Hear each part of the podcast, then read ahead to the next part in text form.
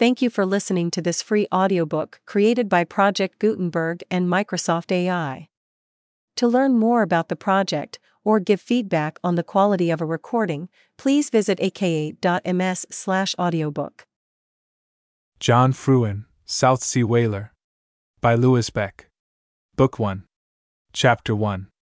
Captain Ethan Keller, of the Casilda of Nantucket, was in a very bad temper, for in four days he had lost two of the five boats the bark carried. One had been hopelessly stove by the dreaded underclip, given her by a crafty old bull sperm whale, and the other, which was in charge of the second mate, had not been seen for seventy hours. When last sighted, she was fast to the same bull which had destroyed the first mate's boat.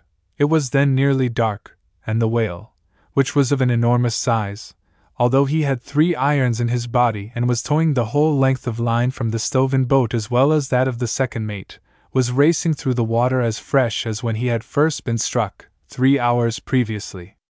Then the sun dipped below the sea rim, and the blue Pacific was shrouded in darkness. Why in thunder couldn't the dunderhead put a bomb into that fish before it came on dark? growled the skipper to his other officers, as they sat down to a harried sapper in the spacious, old fashioned cabin of the whaler. No one answered. Frewen, the missing officer, was as good a whaleman as ever drove an iron or gripped the haft of a steer oar, and his half caste boat steerer Randall Shane was the best on the ship. But there was bad blood between young Frewen and his captain, and Shane was the cause of it. If they cut and lose that whale, resumed Keller presently, I'll haze the life out of them, by thunder, I will, if I break my back in doing it. Why, that is the biggest fish we've struck yet. If I had been in that boat, I'd have had that whale in his flurry two hours ago. Why, it appears to me that Frewen got too sore to even try to haul up and give him a bomb, let alone giving him the lance, which was easy enough. Just as he spoke, one of the boat steerers entered the cabin and reported that some of the hands thought that they had heard the second mate's bomb gun. All right, growled Keller. Tell the cooper to burn a flare. I guess Frewen won't lose him, said Lopez, the first mate. He told me long ago that he never yet had to out, and I don't think he'll do it now, unless something has gone wrong. That must have been his gun. Huh! sneered Keller, as he viciously speared a piece of salt pork with his fork. We'll see all about that when daylight comes. You'll find Mr. Frewen and that yellow hided Samoa buck back here for breakfast, but no whale. None of the men made any reply. They knew that Frewen would be the last man to lose a fish through any fault of his own, and only after carefully droguing his line would he part company with it, and that only if the immense creature emptied the line tubs and sounded. Then, to save the lives of those in the boat, he would have to cut. Guess we'll see that whale tomorrow, anyway, whether Mr. Frewen is fast to him or not, said the third mate to the cooper, as they met on deck. He's got a mighty lot of line hanging to him, and just after the second mate got fast, I saw him shaking his flukes and trying to kick out one of the two irons the mate hove into him. Well, that is so. I hope we shall get him. The old man is pretty cranky over it. He hasn't a nice temper even when he's in a good humor, and there will be blue fire blazing if Mr. Frewen does lose the fish after all. For four hours the bark made short tacks to the eastward, in which direction the boat had been taken by the whale. The night was fine but dark, the sea very smooth, and the flares which were burnt at intervals on board the bark would render her visible many miles away, and a keen lookout was kept for the boat, but nothing could be discovered of it.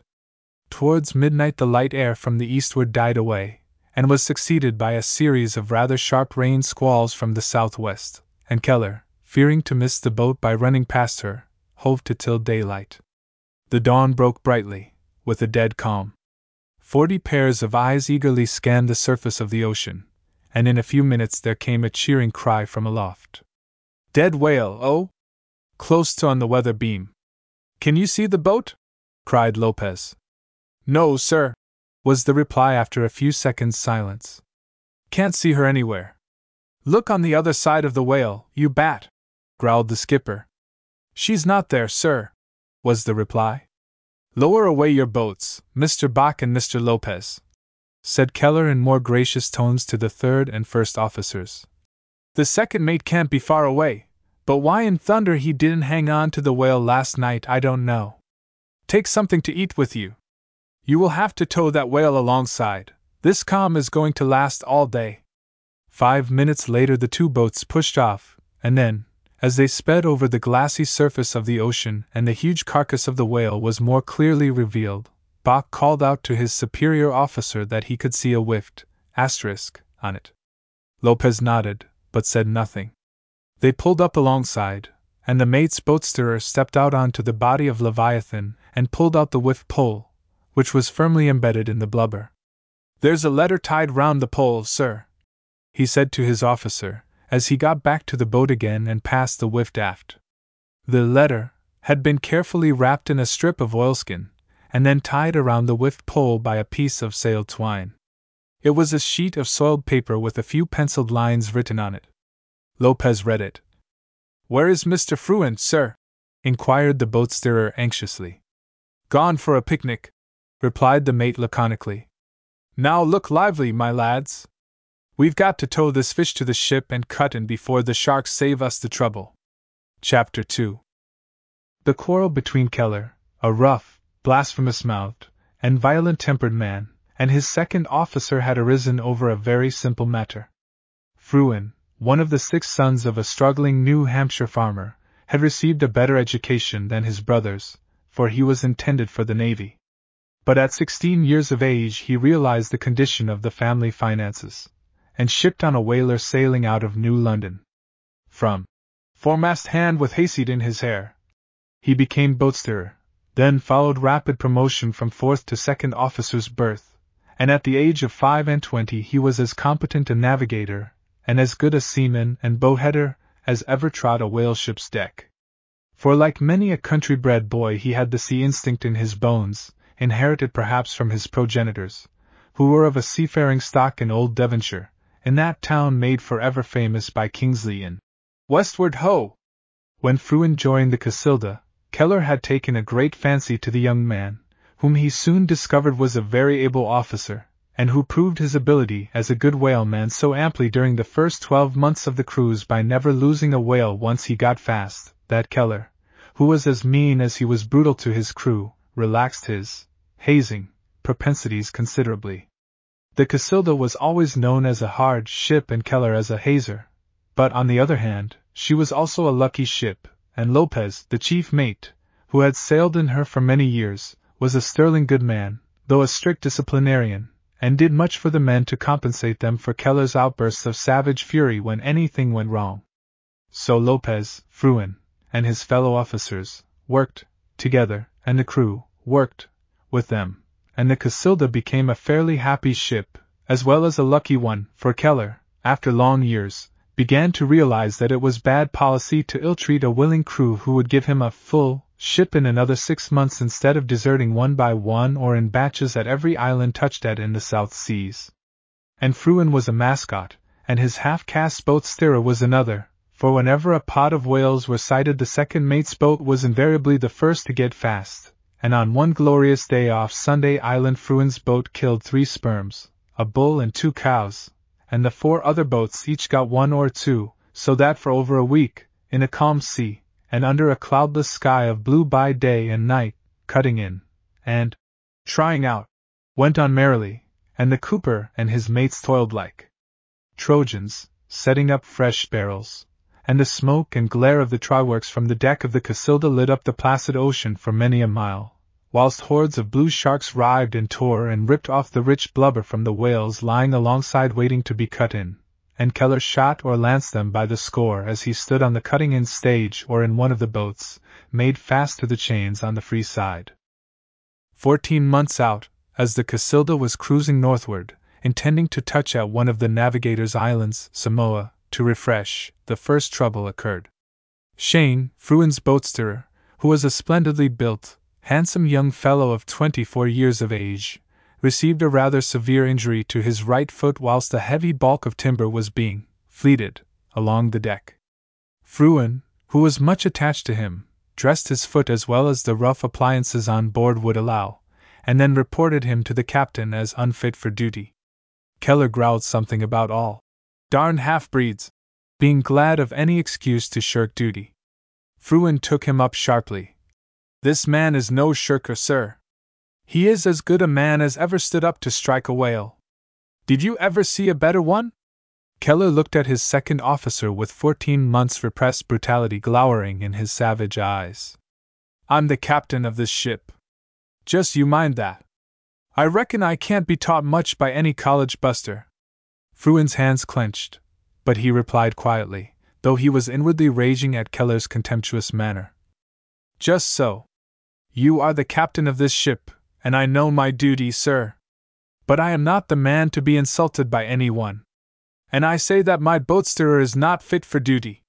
Keller's retort was of so insulting a character that in another moment the two men, to the intense delight of the crew, were fighting on the afterdeck. Lopez and the cooper, as in duty bound, sprang forward and seized their fellow officer, but the captain, with an oath, bade them stand aside. I'll pound you first, he cried hoarsely to Frewen. Then I'll kick you into the foxlee. The fight lasted for fifteen minutes, and then Lopez and the third mate forced themselves between and separated them. Both men were terribly punished. That will do, sir, that will do, Frewen, said the mate. Do you want to kill each other? Keller had some good points about him and a certain amount of humor as well. How much are you hurt, Frewen? he inquired. I can't exactly see. Both his eyes were fast closing. Pretty much like yourself, replied the officer. Then he paused and held out his hand. Shake hands, sir. I'm sorry we've had this turn. While, it's mighty poor business, that's a fact and Keller took the proffered hand, and then the matter apparently ended. Early in the morning on the following day, whales were raised. There was a stiff breeze and a choppy sea. Three boats, of which Frewen's was one, were lowered. Shane, although suffering great pain, insisted on taking his place, and twenty minutes later his officer called out to him to stand up, for they were close to the whale, a large cow, which was moving along very slowly, apparently unconscious of the boat's presence. Then, for the first time during the voyage, the half caste missed striking his fish. Unable to sustain himself steadily, owing to his injured foot and the rough sea, he darted his iron a second or two too late. It fell flat on the back of the monstrous creature, which at once sounded in alarm, and next reappeared a mile to windward. For an hour Frewen kept up the chase, and then the ship signaled for all the boats to return, for the wind and sea were increasing, and it was useless for them to attempt to overtake the whales, which were now miles to windward. Neither of the other boats had even come within striking distance of a fish, and consequently Keller was in a vile temper when they returned, and the moment he caught sight of the half caste boatsteerer he assailed him with a volley of abuse. The young man listened with sullen resentment dulling his dark face, then as he turned to limp forward the captain bade him make haste and get better, and not try on any soldiering. He turned in an instant, his passion completely overmastering him. I'm no soldier, and as good a man as you, you mean old Gate Cod water. I'll never lift another iron or steer a boat for you as long as I am on this ship. Five minutes later, he was in irons with the promise of being kept on biscuit and water till he took back all he had said, in the presence of the ship's company. I'll lie here and rot first, sir, he said to Lopez. My father was an Englishman, and I consider myself as good a boat steerer and as good a man as any one on board. But I do not mean any disrespect to you, sir. Lopez was sorry for the man, but could not say so. Keep a still tongue between your teeth, he said roughly, and I'll talk the old man round by tomorrow.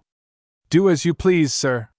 But I won't lift an iron again as long as I am in this ship, he replied quietly he kept his word. On the following morning he was liberated, and in a week's time he had recovered the use of his foot. Then, when the bark was off the Tonga Islands, a large pod of whales were sighted. It was a clear, warm day. The sea was as smooth as a lake, and only the faintest air was ruffling the surface of the water. Three miles away were two small, low lying islands, clad with cocoa palms, their white belting of beach glistening like iridescent pearl shell under the glowing tropic sun. As the boats were lowered, he said to Frewen, You know what I have said, sir. I won't lift a harpoon again on this cruise, so don't ask me. Frewen did not believe him. Don't be a fool, Randall. We'll show the old man something today. I will, sir, if it costs me my life. Five minutes later, he was in his old place on the Farad thwart, pulling stolidly, but looking intently at Frewen, whom he loved with a dog like affection. Frewen singled out a large bull whale which was lying quite apart from the rest of the pod, sunning himself, and sometimes rolling lazily from side to side, oblivious of danger. In another five minutes the boat would have been within striking distance. Stand up, Randall, he said. The half caste peeked and socketed his oar, and looked at the officer. I refuse, sir, he said quietly. Then come aft here, cried Frewen quickly, with hot anger in his tones. No, sir, I will not. I said I would neither lift iron nor steer a boat again, was the dogged reply. There was no time to lose. Giving the steer oar to the man pulling the after tub oar, the officer sprang forward and picked up the harpoon just in time, Randall jumping aft smartly enough, and taking the tub man's oar. Ten seconds later, Frewen had buried his harpoon up to the socket in the whale, and the line was humming as the boat tore through the water. Then, still keeping his place, he let the whole of one tub of line run out, and then hauled up on it and lanced and killed his fish quietly. Shane apparently took no notice, though his heart sank within him when Frewen came aft again, and looked at him with mingled anger and reproach. Some one of the boat's crew talked of what had occurred, though Frewen said nothing, and that night Shane was placed in irons by Keller's orders. At the end of a week he was still manacled and almost starving, but he steadfastly refused to do boatsteerer's duty.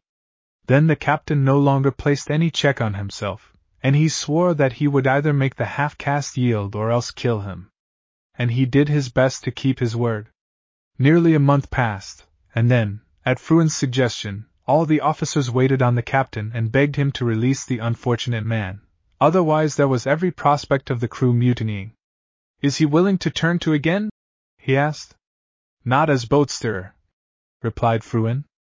Then he shall stay where he is, was the savage retort. Five or six days later, Frewen went to Shane, who was now confined in the tween decks, and implored him to give in. Very well, sir. To please you, I will give in. But I mean to desert the first chance. So do I. I am sick of this condition of things. There are three other men besides yourself in irons now. Who are they, sir? Willis, Hunt, and Freeman. The two latter belonged to his own boat, and had been ironed because they had refused to eat some bad beef. Frewen himself had told Keller that it was uneatable, and again angry words passed between them.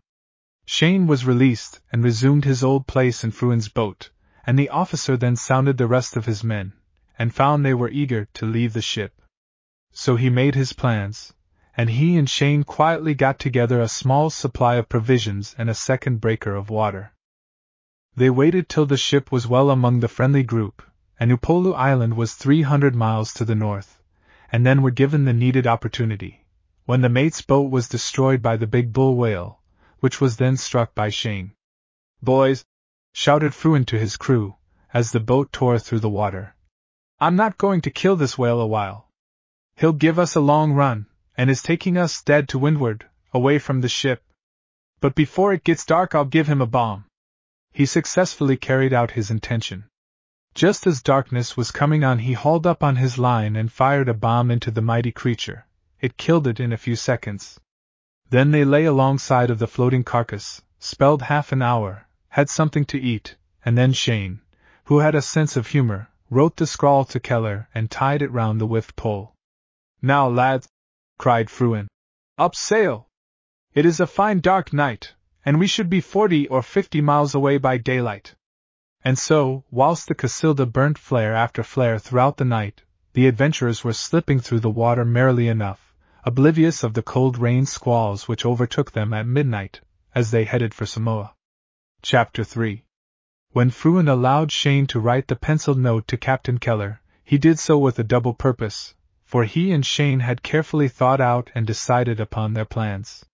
In the first place, the dead whale would convince the ship's company that he and his boat's crew had done the square thing by killing and leaving for their benefit the best and largest whale that had yet been taken, and that although they were deserting, and consequently losing their entire share of the profits of the cruise so far, which would be divided with their former shipmates, the rich prize they were leaving to the ship would prove of ten times the value of the boat in which they had escaped.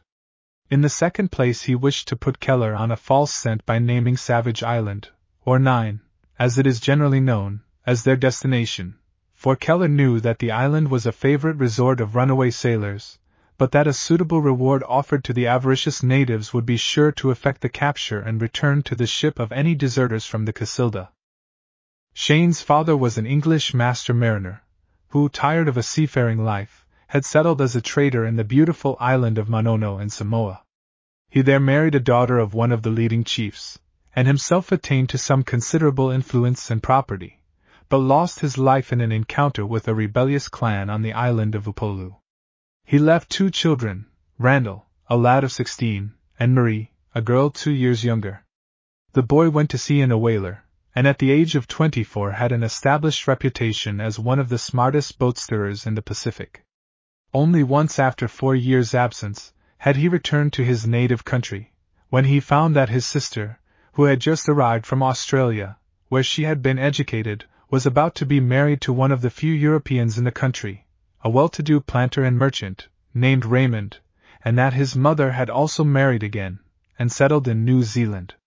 Satisfied as to his sister's future happiness, he saw her married, and again turned his face to the sea although Raymond earnestly besought him to stay with and help him in his business. He made his way to Honolulu, and there joined the Casilda, then homeward bound, and, as has been related, he and the second officer soon became firm friends. At the southeast point of the island of Upolu, there is a town named Lepa, and for this place the boat was now steering. The principal chief of the district was a blood relation of Shane's mother, and he, Shane, knew that every hospitality would be given to himself and Frewen for as long a time as they chose to remain at Lepa.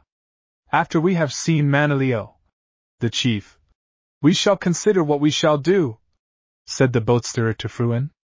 I expect he will not like letting us leave him, but will be satisfied when he knows that you and I want to go to my sister's place. These big Samoan chief are very touchy in some things. On the afternoon of the third day out, the land was sighted, and just as the evening fires were beginning to gleam from the houses embowered in the palm groves of Lepa, the boat grounded on the white hard beach, and in a few minutes the village was in a pleasurable uproar, as the white men were almost carried up to the chief's house by the excited natives, who at once recognized the stalwart Shane.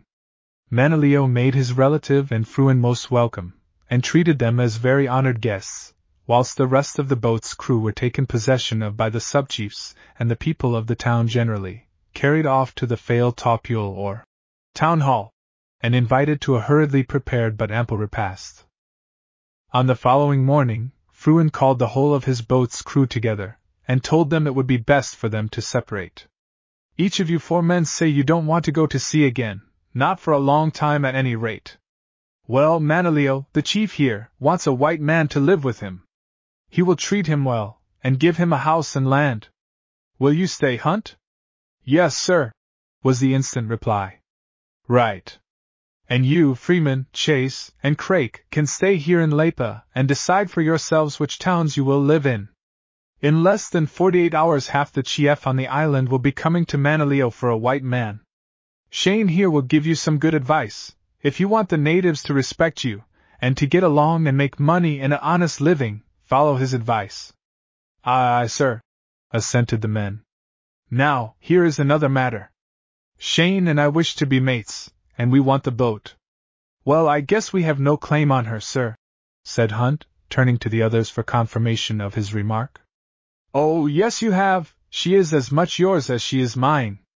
Anyway, we all have a good right to her, as we have given the ship a whale worth a dozen new boats. And besides that, by deserting, we have forfeited our lays and have put money into Captain Keller's pocket as well as into those of the crew. Now I have a little money with me, two hundred dollars. Will you four men take a hundred and divide it, and let Shane and me have the boat? Aye, aye, to be sure. They cried out in unison. That evening Frewen and Shane bade Manalio and the seamen goodbye, and accompanied by four stalwart and well-armed natives, stepped into the boat, hoisted her blue jean mainsail and jib, and amidst a chorus of farewells from the friendly people set off on a 40 miles trip along the coast, their destination being the town of Samatau, at the extreme northwest of the island. For here, so Manilio had told them, Mrs. Raymond and her husband were living, the latter having purchased a large tract of land there which he was preparing for a cotton plantation. Chapter 4 The boat sailed gently along the outer or barrier reef which fringed the coast of beautiful verdured Upolu and then, as the sun sank, there shone out myriad stars upon the bosom of a softly heaving sea, and only the never ceasing murmur of the surf as it beat against the coral barrier, or the cry of some wandering sea bird, disturbed the warm silence of the tropic night. Leaving the boat to the care of their native friends at eight o'clock, Frewen and his comrade laid down amidships and were soon fast asleep, for the day had been a tiring one, and they needed more rest to recover from the effects of the three days they had spent on the open sea. Soon after daylight they were awakened by the steersman, who pointed out a large, lofty sparred vessel. She was about five miles away, and being head on, Frewen was uncertain as to her rig, till an hour later, when he saw that she was a full rigged ship. Not the Casilda, he said to his comrade, and neither of them gave the strange vessel any further thought especially as the wind had now died away, and the sail being lowered, the crew bent to the oars under an already hot and blazing sun. Shortly before noon, the boat rounded a low headland and entered a lovely little bay, embowered in thick groves of cocoa palms and breadfruit trees. The new house which Raymond had built was not visible from the bay, but there were some thirty or forty native houses clustered under the shade of the trees, a few yards up from the beach, on which they noticed a ship's longboat was lying. The moment Frewen's boat was seen, a strange clamor arose, and a number of natives, armed with muskets and long knives, rushed out of their houses, and took cover behind the rocks and trees, evidently with the intention of resisting his landing, and Frewen and Shane heard loud cries of Lamonti! Lamonti! Back water! cried Shane in his mother tongue to the crew, then he turned to Frewen. There is something wrong on shore. Lamonti is my brother in law's name, and they are calling for him. Then he stood up and shouted out Friends, do you not know me? I am Randall. Where is my sister and her husband? A loud cry of astonishment burst from the natives, many of whom, throwing down their arms, sprang into the water, and clambering into the boat greeted the young man most affectionately. And then one of them, commanding silence, began talking rapidly to him. We must get ashore quickly, said Shane to Randall. My brother in law has a number of dead and dying people in his house. There has been a mutiny on board that ship, but come on, he'll tell us all about it. In another minute the boat was on the beach, and as Frewen and Shane jumped ONT, they were met by a handsome, dark faced man about forty years of age, who grasped Shane's hands warmly. I never expected to see you, Randall, he said quietly. But I thank God that you have come, and at such a time, too. Where is your ship? Three hundred miles away. But we will tell you our story another time. How is Marie? Well, she already hears the people shouting your name. Come to the house. Then he turned to Frewen and held out his hand. My name is Raymond, and you are welcome to Samatau. And mine is Frewen. I hope you will accept any assistance I can give. Gladly. But I will tell you the whole story presently. I have two men dying in my house, three others wounded, and two dead. He led the way along a shady, winding path to the house, on the wide veranda of which were seated a number of natives of both sexes, who made way for them to pass with low murmurs of Talofa Alia asterisk to the two strangers. Then, in another moment, Marie Raymond stepped softly out from the sitting room and threw her arms round her brother's neck. Thank God you are here, Randall, she said, leading the way into another room. Tom will tell you of what has happened. I will return as soon as I can. How is Captain Marston? asked Raymond, as she stood for a moment with her hand on the handle of the door. Still unconscious. Mrs. Marston is with him. She paused, and then turned her dark and beautiful tear-dimmed eyes to Frewen. Tom, perhaps this gentleman might be able to do something. Will he come in and see? Raymond drew him aside. Go in and see the poor fellow. He can't last long, his skull is fractured. Frewen followed Mrs. Raymond into the large room, and saw lying on her own bed the figure of a man whose features were of the pallor of death. His head was bound up, and kneeling by his side, with her eyes bent upon his closed lids, was a woman, or rather a girl of twenty-two or twenty-three years of age. As, at the sound of footsteps, she raised her pale, agonized face, something like a gleam of hope came into it. Are you a doctor? she asked in a trembling whisper. The seaman shook his head respectfully. No, madam, I would I were. He leaned over the bed, and looked at the still, quiet face of the man, whom he could see was in the prime of life, and whose regular, clear cut features showed both refinement and strength of character. He still breathes, whispered the poor wife. Yes, so I see, said Frewen as he rose. Then he asked Mrs. Raymond a few questions as to the nature of the wound, and learned that in addition to a fractured skull, a pistol bullet had entered at the back of the neck. There is no hope, you think? I can see that by your face, said Mrs. Marston, suppressing a sob. I cannot tell, madam. But I do think that his condition is very, very serious. She bent her head, and then sank on her knees again beside the bed, but suddenly she rose again, and placed her hand on Frewen's sleeve. I know that my husband must die, no human aid can save him. But will you, sir, go and see poor Mr. Villari? Mr. Raymond has hopes for him at least. And he fought very bravely for my husband. Villari was the first mate of the ship, and was lying in another room, together with three wounded seamen. He was a small, wiry Italian, and when Frewen entered with Raymond and Mrs. Raymond, he waved his right hand politely to them, and a smile lit up his swarthy features. He had two bullet wounds, one a clean hole through the right shoulder, the other in the thigh. He had lost a great deal of blood, but none of his high courage, though Raymond at first thought he could not live. I am not going to die, he said. Per Bacco, no. Frewen spoke encouragingly to him, and then turned his attention to the seamen, all of whom were Englishmen. None of them were severely wounded, and all that could be done for them had been done by Raymond and their own unwounded shipmates, of whom there were four.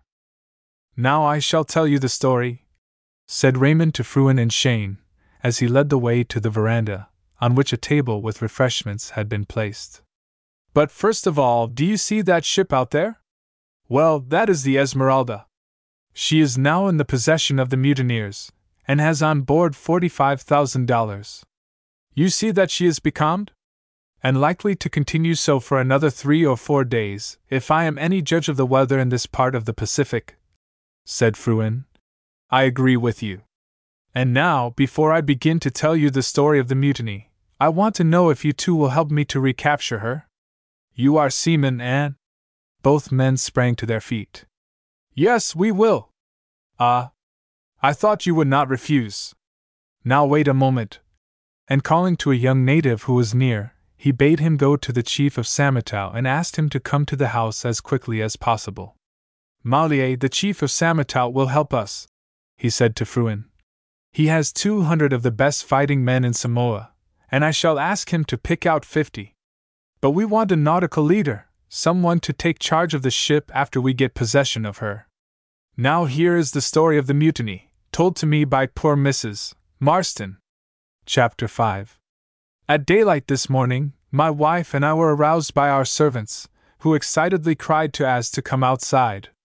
A boat, they said, was on the beach with a number of white men in it, some of whom were dead.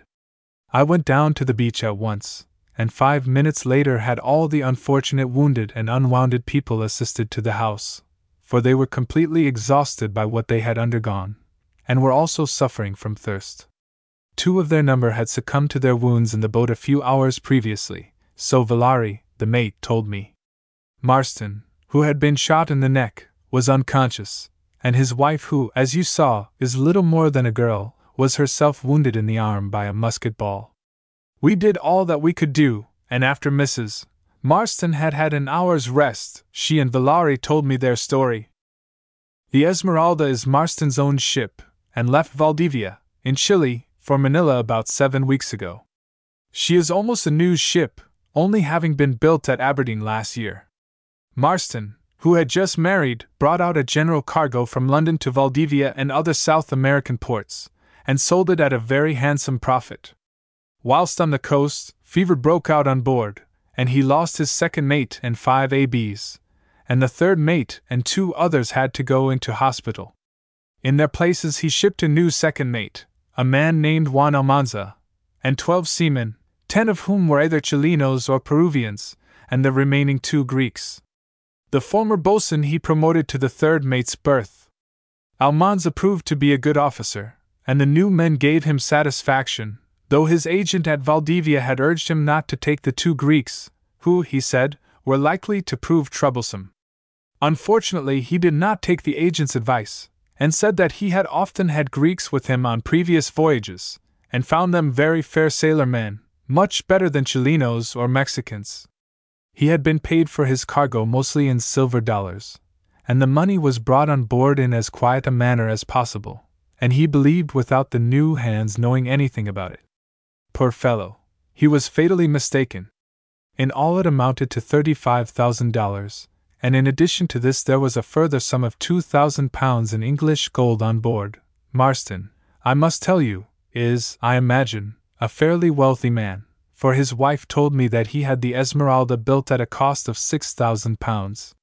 He had been informed at Valdivia that a cargo of Chili flour, which could be bought very cheaply at Valparaiso, could be sold at a huge profit in Manila, and he thereupon bought a full cargo, 600 tons, and sailed, as I have said, about seven weeks ago.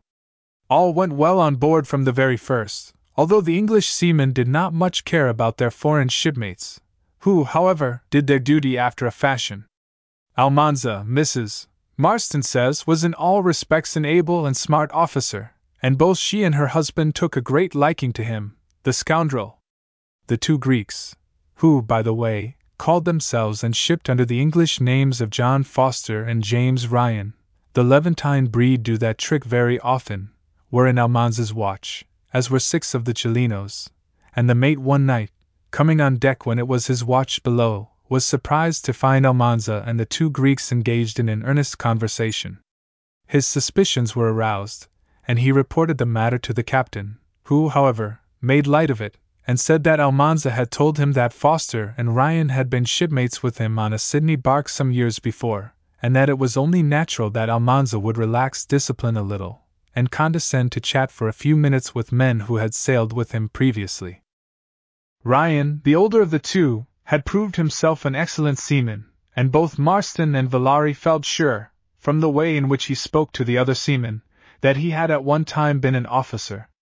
In addition to Spanish, he speaks both English and French remarkably well, and his manners and personal appearance are extremely good, and no one would take him to be a Greek. He, however, frankly admitted that his name was not Ryan and that he was a native of the island of Naxos in the Aegean Sea. At this time, Mr. Frewen, the Esmeralda was near these islands. In fact, Upolu was in sight, and Marston, knowing that there were some Europeans settled at the port of Apia, on the north side of the island, decided to put in there for fresh provisions, of which the ship was in need. Perhaps his decision made the scoundrelly Almanza imagine that he suspected him, and was only touching at Apia to rid himself of his second officer and his Greek and Chileno accomplices, for Mrs.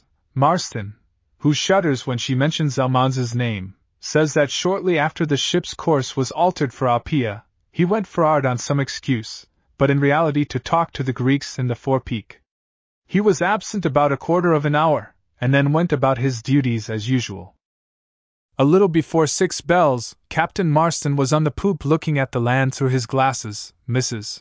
Marston was in her cabin sewing, Villari, with the boatswain and three ABs, all Englishmen, were with the steward and third mate engaged in the lazarette overhauling and restowing the provisions.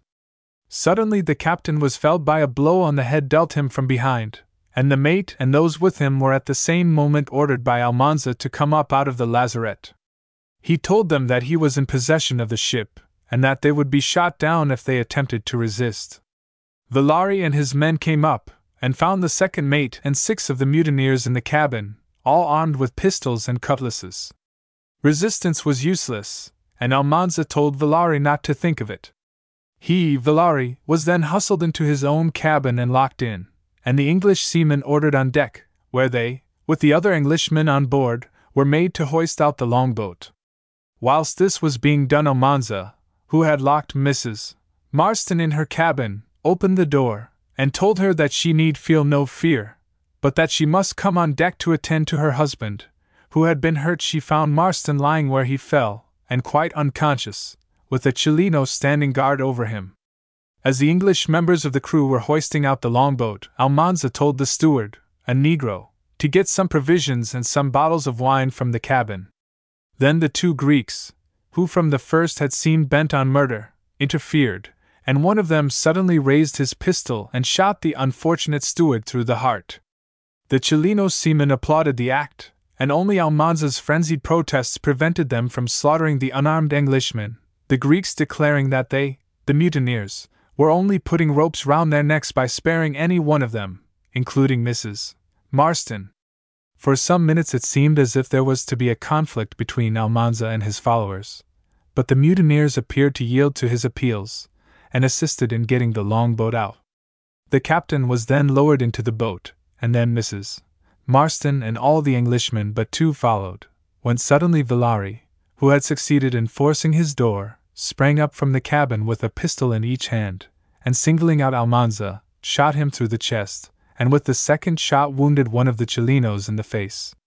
But in another instant he himself fell, for the Greeks and several of the gang fired at him simultaneously, and he was also given a fearful blow on the head with a belaying pin, partly stunning him, and then thrown overboard to drown. The two men remaining on deck saved their lives by jumping overboard at the same time. Most fortunately for the poor mate, he fell near the boat, and was rescued by one of the seamen, who sprang overboard after him. But not satisfied with what they had already done, and enraged at the fall of their leader, the mutineers now began firing into the defenseless people in the boat at such a short range that it is marvelous that any one escaped. Before they were able to pull out of range, the captain, third mate, and one of the seamen were mortally wounded, and two others and Mrs. Marston also were hit. Then the mutineers, evidently bent on the slaughter of the whole party, began to lower away one of the heavy quarter boats.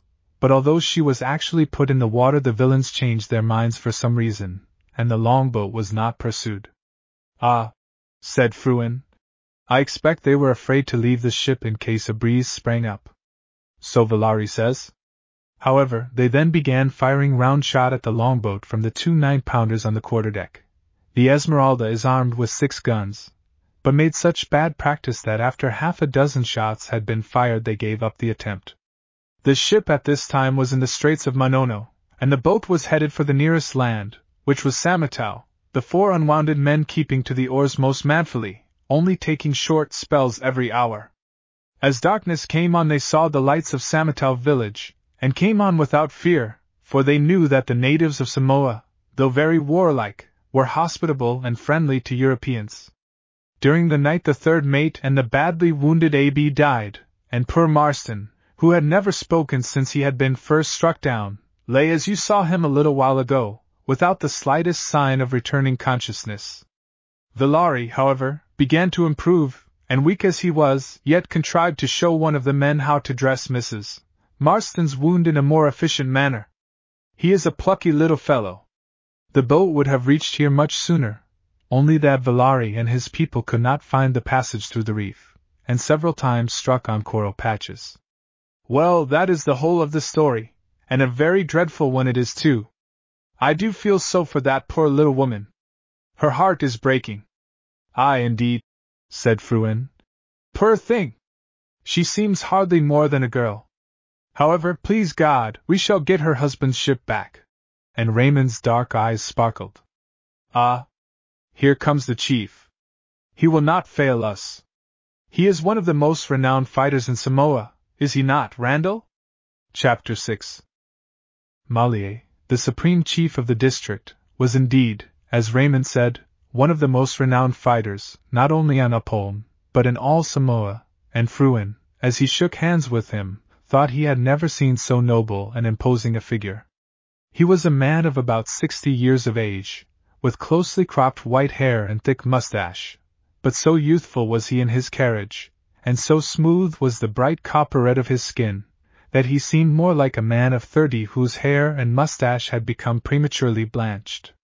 The upper portion of his huge but yet beautifully proportioned and muscular figure was bare to the waist, around which was wrapped many folds of tapa cloth bleached to a snowy whiteness, which accentuated the startling contrast of the bright blue tattooing which reached from his waist to his knees.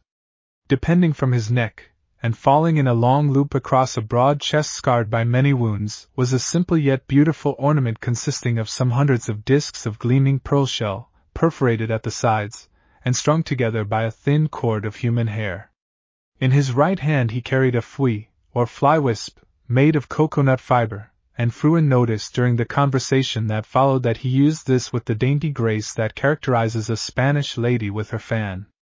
Accompanying the chief was a tall, thin old man, named Talatoa, who was Malies tulafale or orator, a position which in Samoa is one much coveted and highly respected, for the tulafale is in reality a minister of war, and on his public utterances much depends. If he is possessed of any degree of eloquence, he can either avert or bring about war, just as he chooses to either inflame or subdue the passions of his audience when, rising and supporting himself on his polished staff of office, he first scans the expectant faces of the throng seated on the ground before him ere he opens his lips to speak. On this occasion, however, Talatoa had merely come with Malie as a personal friend anxious to learn privately what he would probably have to communicate to the assembled people as soon as the discussion with Raymond was concluded.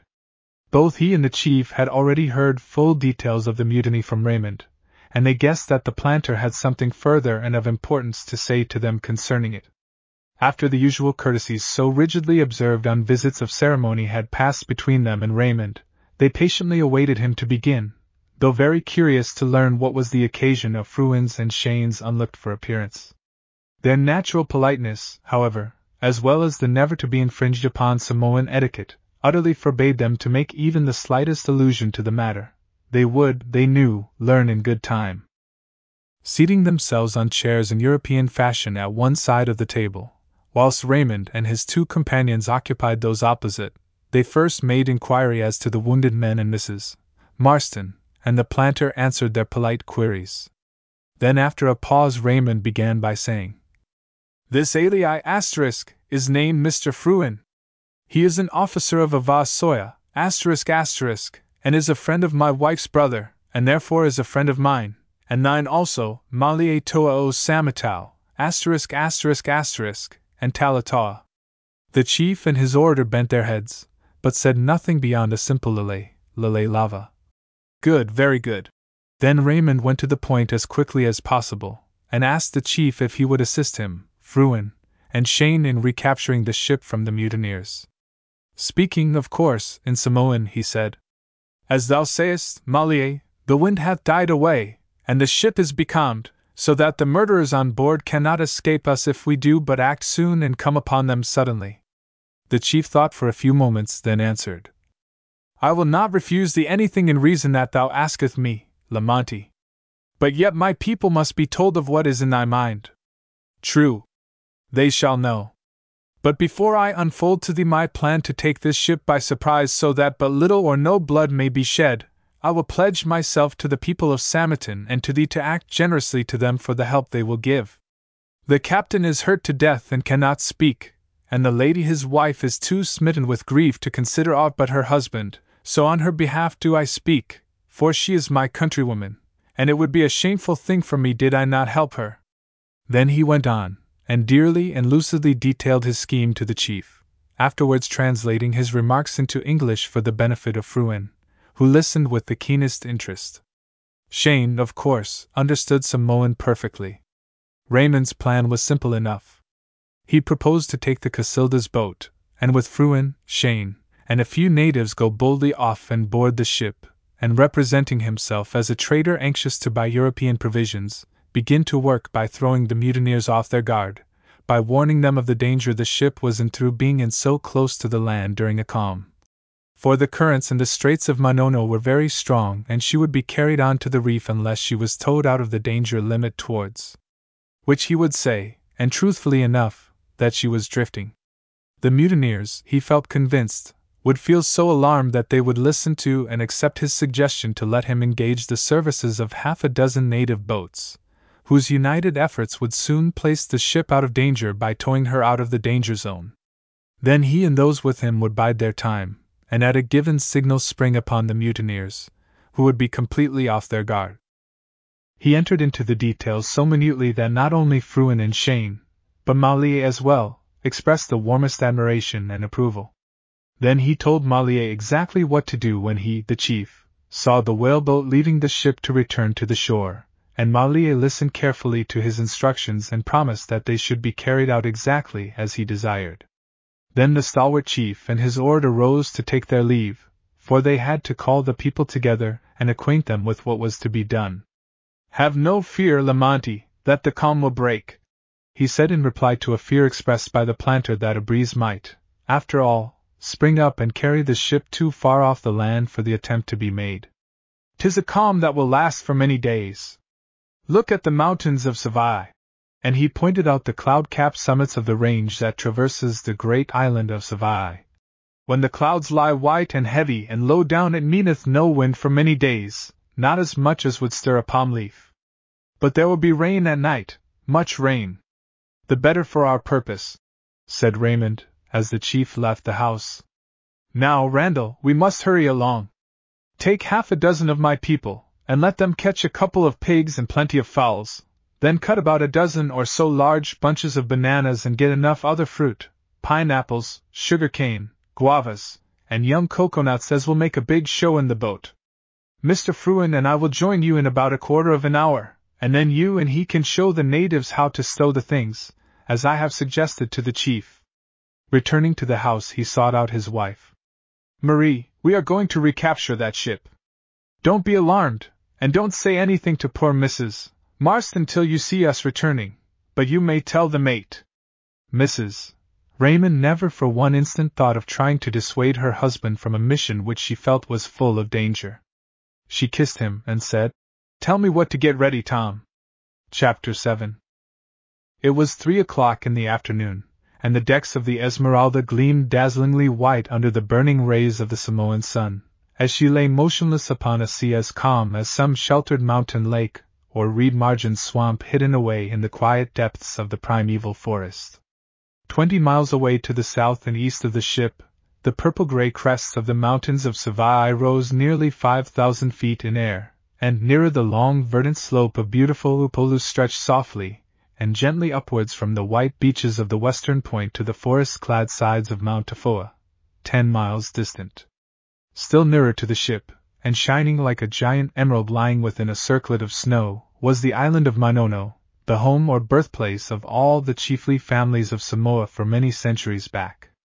Almost circular in shape, and in no place more than fifty feet in height, it was covered with an ever verdant forest of breadfruit, pandanus, orange and palm groves, broken here and there by the russet hued villages of the natives, built just where the shining beach met the green of the land.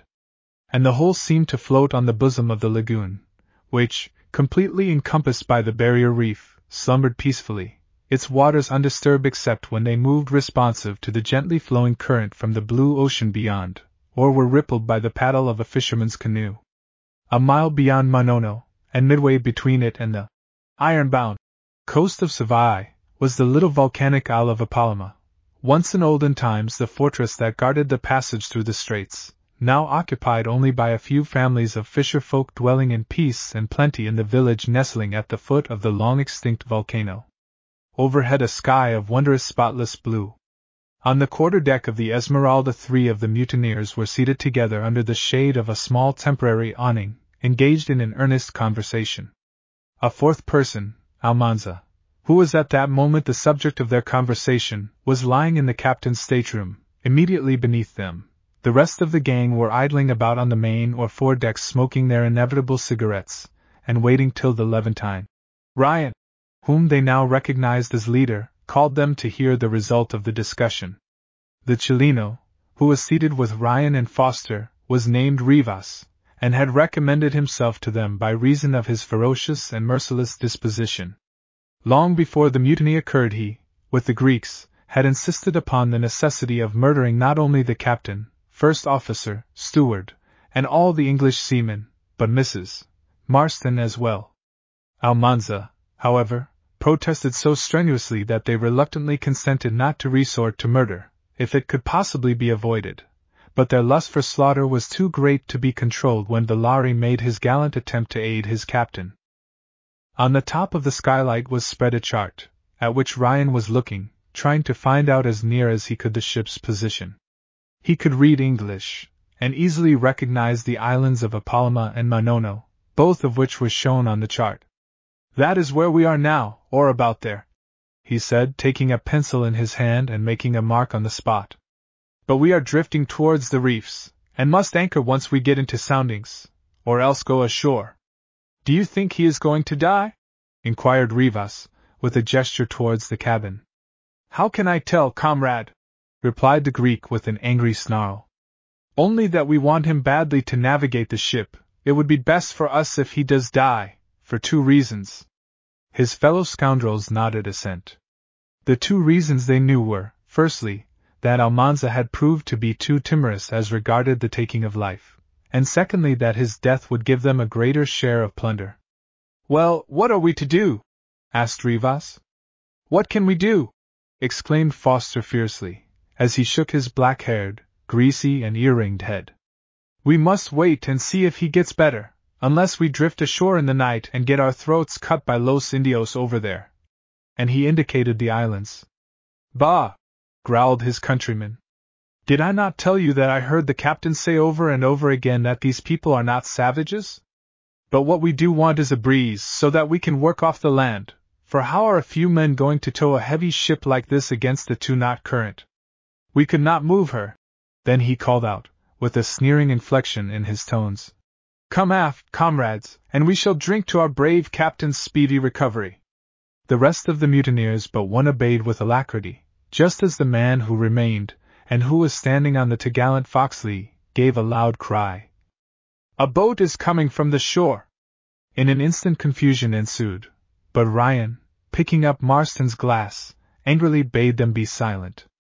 The boat had approached to within a mile of the ship, and Ryan saw that she was pulling four oars. It is not the captain's boat, amigos, he said, and there seem to be only a few people in her. But be ready.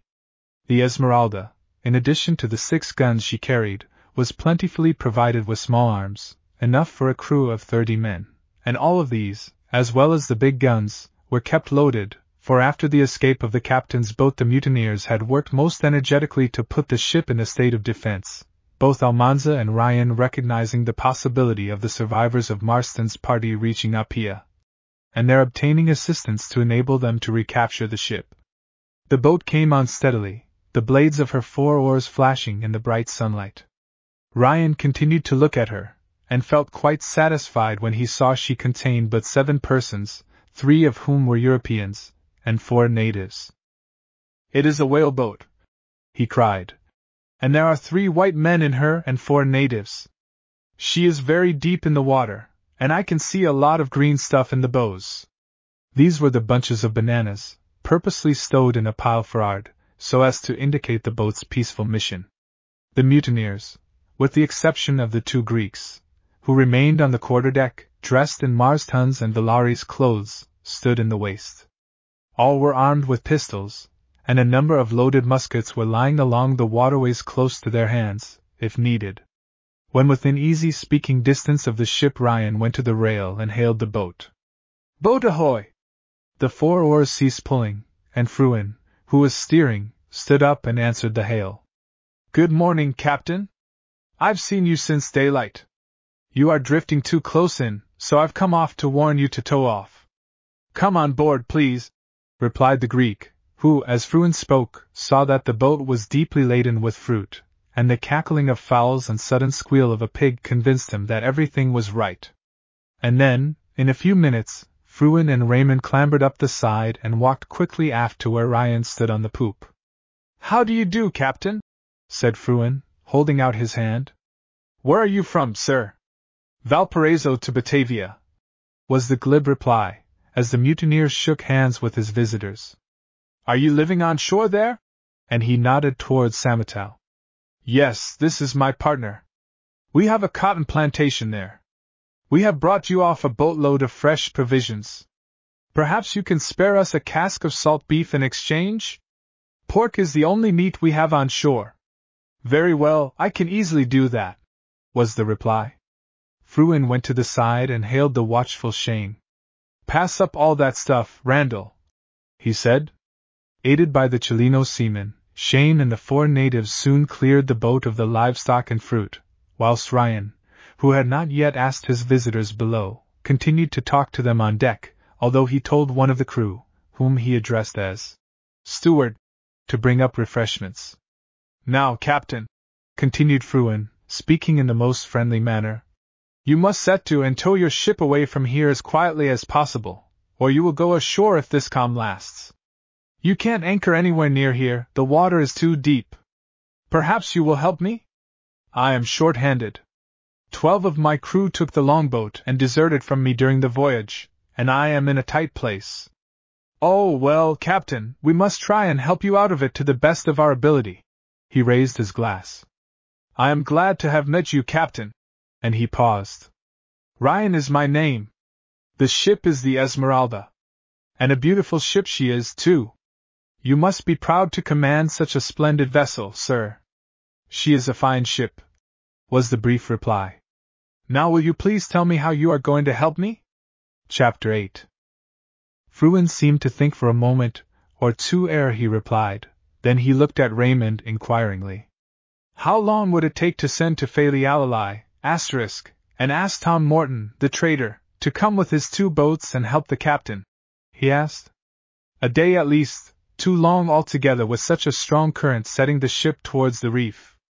Ah, yes, I dare say it would, he said meditatively. Then, as if struck with a sudden inspiration, he added quickly, What about Malie? He has any number of boats, a dozen at least. Just the man, replied Raymond. He will let the captain have all the boats and men to man them that are wanted, but he'll want to be paid for it. Certainly, interrupted the mutineer, who little imagined how adroitly he was being meshed. I'll pay anything reasonable. Who is he? Oh, he is a big chief living quite near me, and a decent enough fellow. He has a number of large native built boats. The natives call them Tamalua, which means sharp at both ends, asterisk, they seat from six to eight paddlers on each side. Five, or even four such boats, well manned, would make the ship move along. Three or four hours towing will put her into the edge of the counter current setting to the south and eastward away from the land, and then she'll be out of danger, no matter how long the calm lasts. In a few minutes it was decided that the boat should return to the shore, where Raymond was to see the chief and arrange with him to provide five or six well-manned tonwalua, which Frewen said should be alongside to receive the tow lines within two or three hours. As he, Frewen, was about to go over the side, Ryan made a half apology for the ship's crew carrying arms, at which the young man smiled and said, Oh, a good many captains that touch at Samoa for the first time keep their crews armed, imagining the natives might try to cut them off. But the Samoans are a different kind of people to the savages of the Western Pacific. There has only been one ship cut off in this group, and that must have occurred fifty years ago. Asterisk asterisk. Just as he had taken his seat beside Raymond and Shane, the Greek said politely, If there is no necessity for both of you gentlemen to go on shore again, won't one of you stay on board and have some supper? This was just the invitation that Frewen was looking for, but he appeared to hesitate for a moment or two. Thank you, Captain, I think I will. There is certainly nothing for me to do on shore that my partner cannot do as well or better than myself. And I should like to hear any news from Europe that you may have to tell. As he clambered up the side again, the boat pushed off, and the stalwart native crew sent her, now she was lightened of her load of provisions, skimming through the water. When the American returned to the quarterdeck, Ryan introduced to him Mr. Foster, my second mate, and added that in addition to the misfortune of losing twelve of his crew when coming through the Paumotu group, his chief officer had accidentally shot himself, and shattered his collarbone. Indeed, said Frewen, with an air of concern, instantly surmising that the injured man was either Almanza or the Chileno sailor whom Villari had shot. Is he getting on all right? Not at all well, and unfortunately I do not know anything about a fractured collarbone. Frewen replied, with perfect truth, that he had seen several broken collar bones. Perhaps he might be of assistance. Captain Ryan thanked him, and said he would at once go down, see how the injured man was getting on, and would send for him in ten minutes or so. Meanwhile, would Mr. Frewen join Mr. Foster in a glass of wine? The young whaling officer sat down near the skylight, and as the dark faced, dirty looking ruffian seated opposite passed him, with an amiable grin, a decanter of excellent sherry, wondered which of the two Levantines was the greater cutthroat of the two. Ryan, as he called himself, was somewhat of a dandy. He did not wear earrings, and Villari's clothes, which fitted him very well, made him look as if he had been used to dress well all his life. Foster, on the other hand, who was arrayed in poor Marston's garments, was the typical Greek seaman one might meet any day in almost any seaport town of importance. He was a fairly tall man, well and powerfully built, but his hawk-like and truculent visage inspired the American with a deeper aversion than that with which he regarded Ryan, who, however, was in reality the more tigerish natured of the two. As they sat talking, Frewen happened to look along the deck for'ard, and caught sight of a seaman with the lower part of his face bandaged. He was standing at the galley door talking to someone inside, but happening to see the American looking at him, he hurriedly slipped round the for'ard end of the galley out of sight. Ah, thought Frewen, that is the other fellow that Villari put out of action, the man below is Almanza. His surmise he found was correct, for at the end of a quarter of an hour, Ryan, who had been giving Almanza all the news in the interval, appeared and asked him to come below and see the chief officer. He led the way below, and entering the officer's cabin said, Here is the gentleman from the shore, Mr. Almanza. Let him see your hurt. The leader of the mutineers was evidently in great pain, and feverish as well, and Frewen in a few seconds found by examination that a splinter of the fractured bone had been driven into the muscles of the shoulder, where it seemed to be firmly embedded, although one end of it could almost be felt by gentle pressure, so close was it under the skin. The bullet itself had come out at the side of the neck. Telling them that, although he was no doctor, he was sure that it was most important that the splinter of bone should be removed, he offered to attempt it. The fractured collarbone, he assured them, would knit of itself if the patient kept quiet.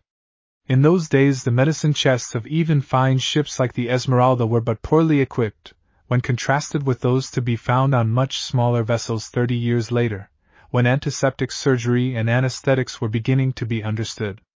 But Almanza, who was in agony, begged the visitor to do what he could, and without further hesitation, Frewen took from the medicine chest what he considered was the most suitable knife, made an incision, and in less than five minutes had the splintered piece of bone out. Then came the agonizing but effective sailor's styptic, cotton wool soaked in friar's balsam. Almanza tried to murmur his thanks, but fainted, and when he came to again, he found himself much freer from pain, and the poor negro steward's successor standing beside him with a tumbler of wine and water. You must keep very quiet, said Frewen, as he turned to leave the room, speaking coldly, for although he was very sympathetic with any one suffering pain, he could not but remember what the man before him had done. Returning on deck, he found Foster and Ryan talking on the poop, whilst the crew of Chilenos were sitting about on the hatches eating pineapples and bananas, and drinking coconuts. Even a non seafaring man would have thought that there was a lack of discipline displayed, but Frewen, whose life had been spent on whale ships where the slightest liberty on the part of fo'c'sle hands towards the afterguard meets with swift and stern punishment, felt as if he would have liked to have kicked them all in turn, and then collectively. Never mind, he thought to himself. I trust they are all reserved for higher things. They all deserve the gallows, and I sincerely trust they will get it. Both Ryan and Foster, he could see, had not the slightest doubt of his and Raymond's bona fides, and at supper both men were extremely affable to him. At the same time, he thought he could perceive that they were anxious as to what had become of the captain's boat, for they asked him casually if there was any shipping at Apia, or at any of the other ports in the group. Only the usual local trading vessels, he replied. Whenever a stranger comes in, even if it is only a native craft, I get the news at my place by runners in an hour or two. And Almanza's mind, too, was at rest, for when he was groaning in agony in his bank, and he was told that a boat from the shore was coming alongside, he had started up and reached for his pistols. But Ryan had satisfied him completely.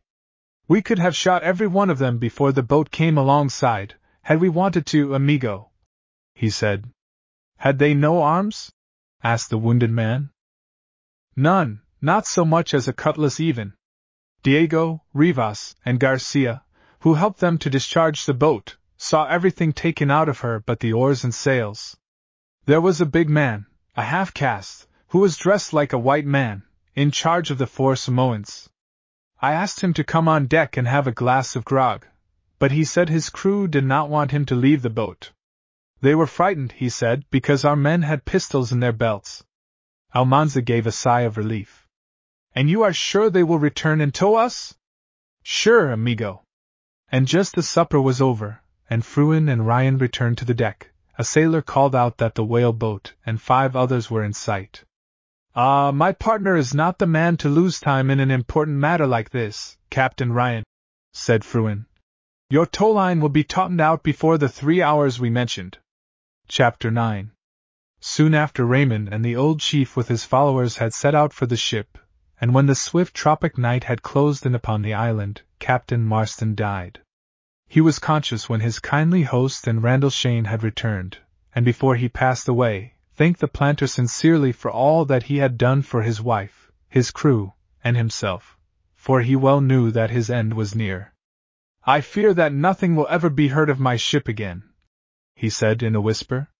They will scuttle or burn her. My poor wife! And he pressed her hand. But thank God, Amy, you will not be quite penniless. Mercado, his agent in Valparaiso, will have about two or three thousand pounds to pay you for some cargo he bought from me. You must go there.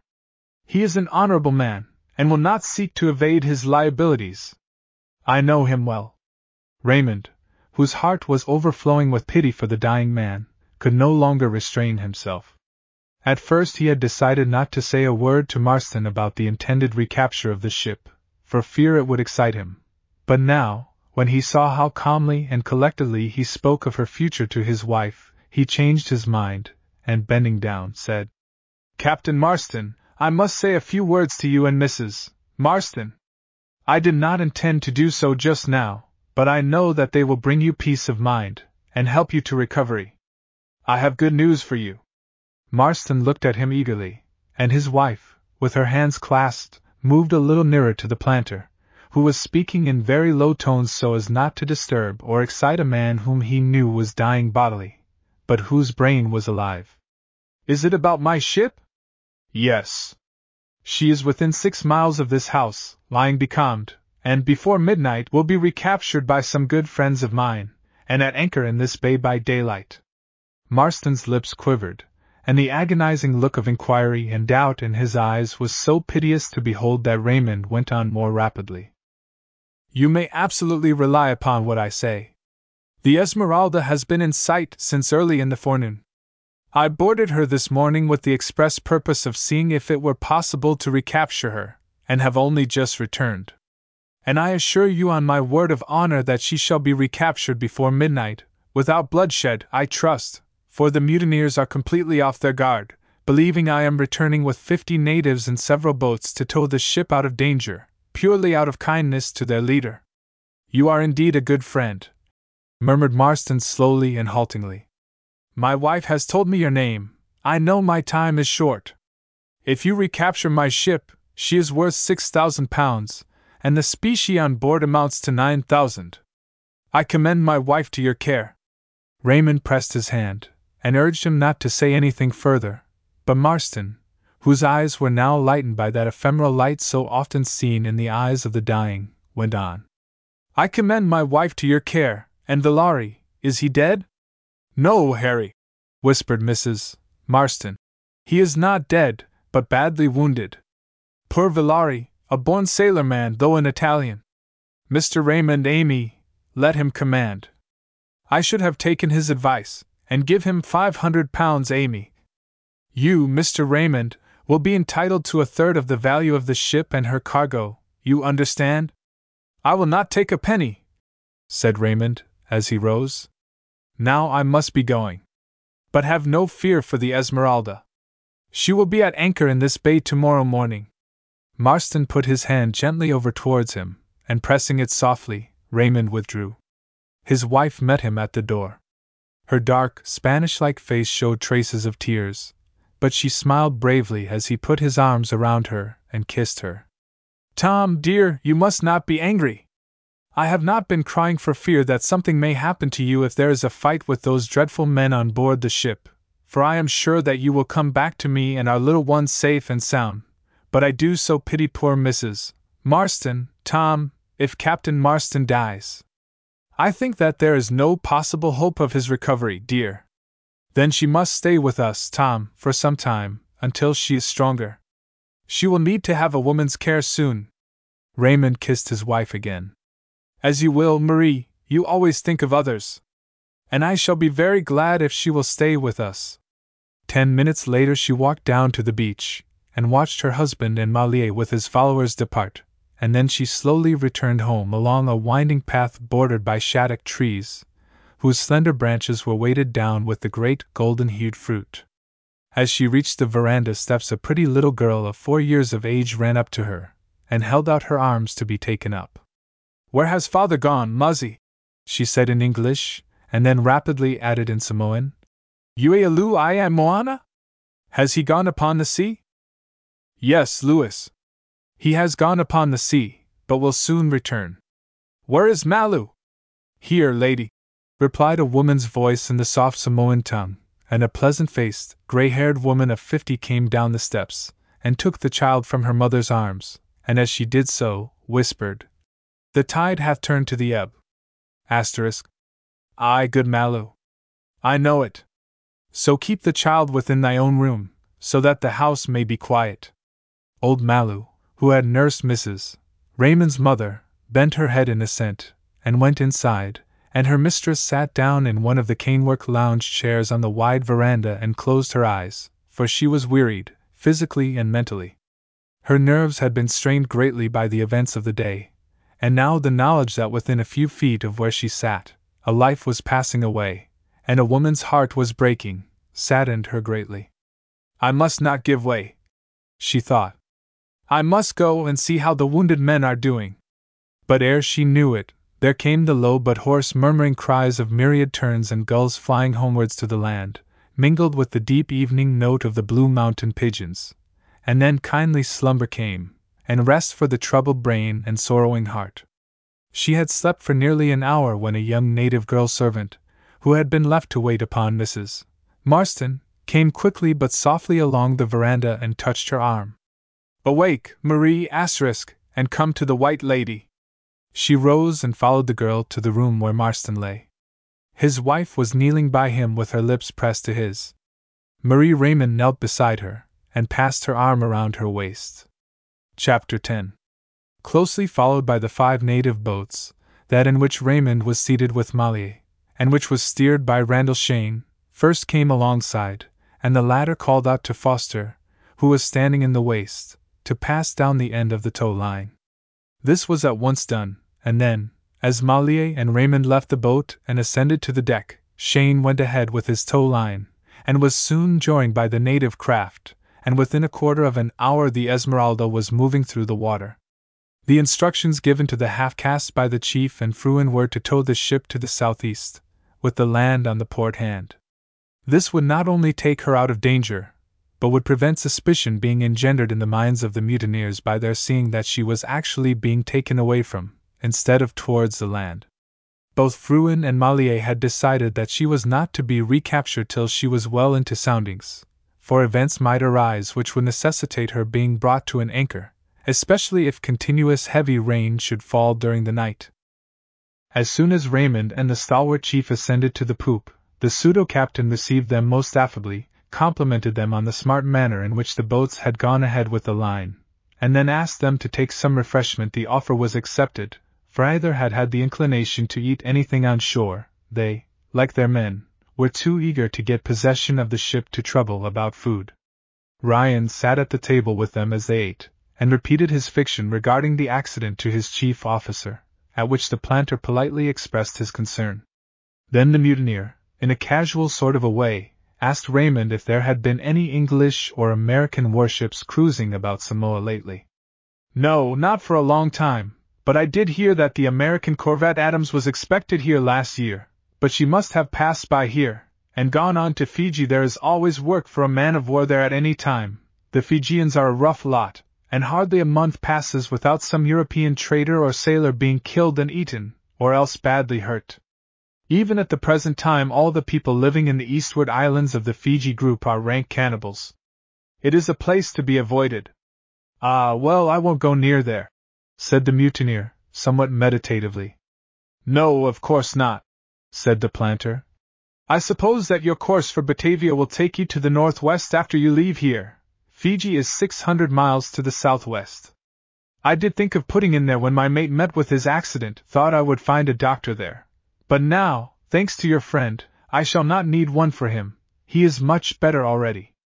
That is fortunate, said Raymond. He might have died before you could reach the port of Levuka in Fiji. And besides that, I doubt if you would find a doctor living there. I have never heard of any medical man being settled in Fiji. On the other hand, you could have left him on shore, where he would at least have met with good nursing from some of the English ladies there, and you could easily have obtained another mate. There are dozens of ex skippers and mates idling about in Fiji. Ryan had learned all he wanted to know, and he changed the subject. He was still anxious about Almanza not living, for no one could tell what might occur to the Esmeralda if he died and the ship was left without a navigator. He, Ryan, and Foster would have had no objection to ridding themselves of him, were either one of them able to navigate the ship as far as the Philippine Islands. They had all three previously agreed with the rest of the crew as to their future plans, after they had disposed of Marston and those who were faithful to him. When within sight of Luzon, and abreast of Manila, the ship was to be scuttled, and the mutineers with their plunder in two boats were to make for a part of the coast where there was a village, well known to Rivas and Garcia. Here the money was to be divided, and every man was to shift for himself, some to go to Manila, others taking passage to that den of thieves, the Portuguese settlement of Macao, where they meant to enjoy themselves after their manner. When Raymond and the chief returned on deck, they found the ship was making good progress through the smooth sea, the natives in the boats singing a melodious chorus as, all in perfect unison, they plunged their broad bladed paddles in the water, and the tow line surged and shook off thousands of phosphorescent drops at every united stroke. The night was dark, but not quite starless, and presently Frewen, who was talking to Foster, remarked that some heavy rain would fall in a short time. Our natives won't like that, said Raymond to Captain Ryan. Like all Kanakas, they hate being wetted with rain, though they will spend half a day in the rivers bathing and playing games in the water. A few bottles of grog will keep up their courage, said Frewen. Especially some rum. Have you any to spare, Captain?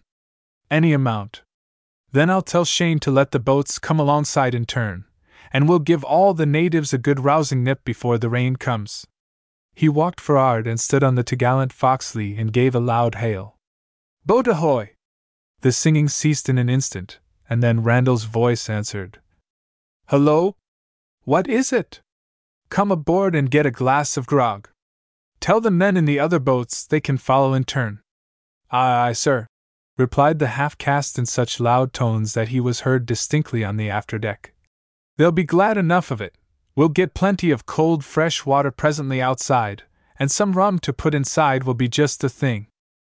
Both Raymond and the two Greeks laughed, and then a minute or two later Shane and his boat's crew were alongside, and were given a pint of rum between them. They drank it off. Neat! And after lighting their pipes, went back to their boat, and let another come alongside. She was manned by a dozen natives, who were all given a stiff glass of grog. They remained but a few minutes, and then went off to give place to the third boat, in which were twenty men. They scrambled over the side, laughing and talking, and then, just as the first five or six of them had been served, the rain poured suddenly down and made such a terrific noise that the shouts of the men in the other boats could not be heard, and the ship was at once enveloped in a thick steamy mist, which rendered even objects on deck invisible. It will only last about ten minutes, shouted Frewen to Ryan as they, with Raymond and Mallier, took shelter in the companionway. Where are all those men of yours? asked the mutineer somewhat anxiously. Frewen's answer reassured him. All bolted for shelter, he said with a laugh, without even waiting to get their grog. I hope your men will let them crawl in somewhere. Then turning to Mallier, he said in English, Call to them, Mallier. Mallier stepped out on the deck, and presently Ryan and the others heard him speaking. In a minute or two, I he reappeared with three or four stalwart natives, all dripping wet, and said something to Raymond, who translated the remark to Ryan. All the others have bolted like rabbits, some into the galley, and others into the fo'c'sle, he said. In less than the ten minutes predicted by Frewen, the rain ceased as if by magic. The natives gathered together again on the main deck, completed their grog drinking, went into their boat again, and poshed off to resume their labor. In the course of another half an hour, every one of the native boat's crews had had his small tumbler full of neat rum, and then, as their paddles plunged into the placid water, once more they sang their chorus. Allah, Tamaidia Alofo! Pull, boys, pull! Chapter 11 Six bells struck, and then once more the stars went out, and the sky changed from blue to dull gray. Very heavy rain will fall again presently, said Raymond to the leader of the mutineers. And as the ship is well now in the counter current and out of danger, the chief would like to call his men alongside for a rest. But we'll tow you for another mile or so after the rain ceases, if you wish it. Ryan was keenly anxious to put as much distance between the land and the Esmeralda as possible, for he was haunted by the fear that the captain's boat had been picked up by some ship which might be sighted at any time. The further away from the land, the safer he would feel. I should like them to tow me along for another hour or two, after the rain is o'er, he said. I will pay liberally. Raymond spoke to the chief in Samoan and told him the captain's request, and Mallier answered in the same language. As you will, Lamonti. But why toil any longer? My men are all ready and anxious. We can take the ship now at any time, once my men are here. And I, too, am ready, Eulalia. But it was in my mind to wait and see if, when the bell strikes eight, half of the Ave, ship's crew, would not go below to sleep, so that we shall have less disturbance. What matters it? said Eulalia with good humored contempt. There are less than a score of them, and when the word is spoken they will be as easily overpowered and bound as a strong man can overpower and bind a child. Then let it be as you say, said Raymond in the same quiet tones. Let us call the men on board, and when the bell is struck at midnight, we shall seize those evil men together, as the bell is struck the last time. Good, said the chief as he nonchalantly rolled himself a cigarette in a piece of dried banana leaf which he took from his tuppa waistcloth. I will tell them how to act. What does he say? asked Ryan. He is quite willing, but he says his men are really tired now, and want a good long spell. They are not used to such work, and he does not want to give them cause for grumbling. They are very touchy sometimes. However, after the next downpour clears off, they will tow you another two or three miles. And Raymond meant this literally, for he, Frewen, and the chief wanted to see the Esmeralda at anchor off Samatau by daylight.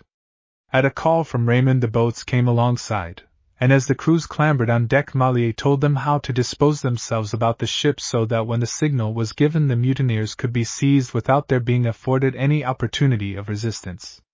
Five or six of his best men followed him aft, whilst the others mingled with the crew, most of them going down into the fo'c'sle.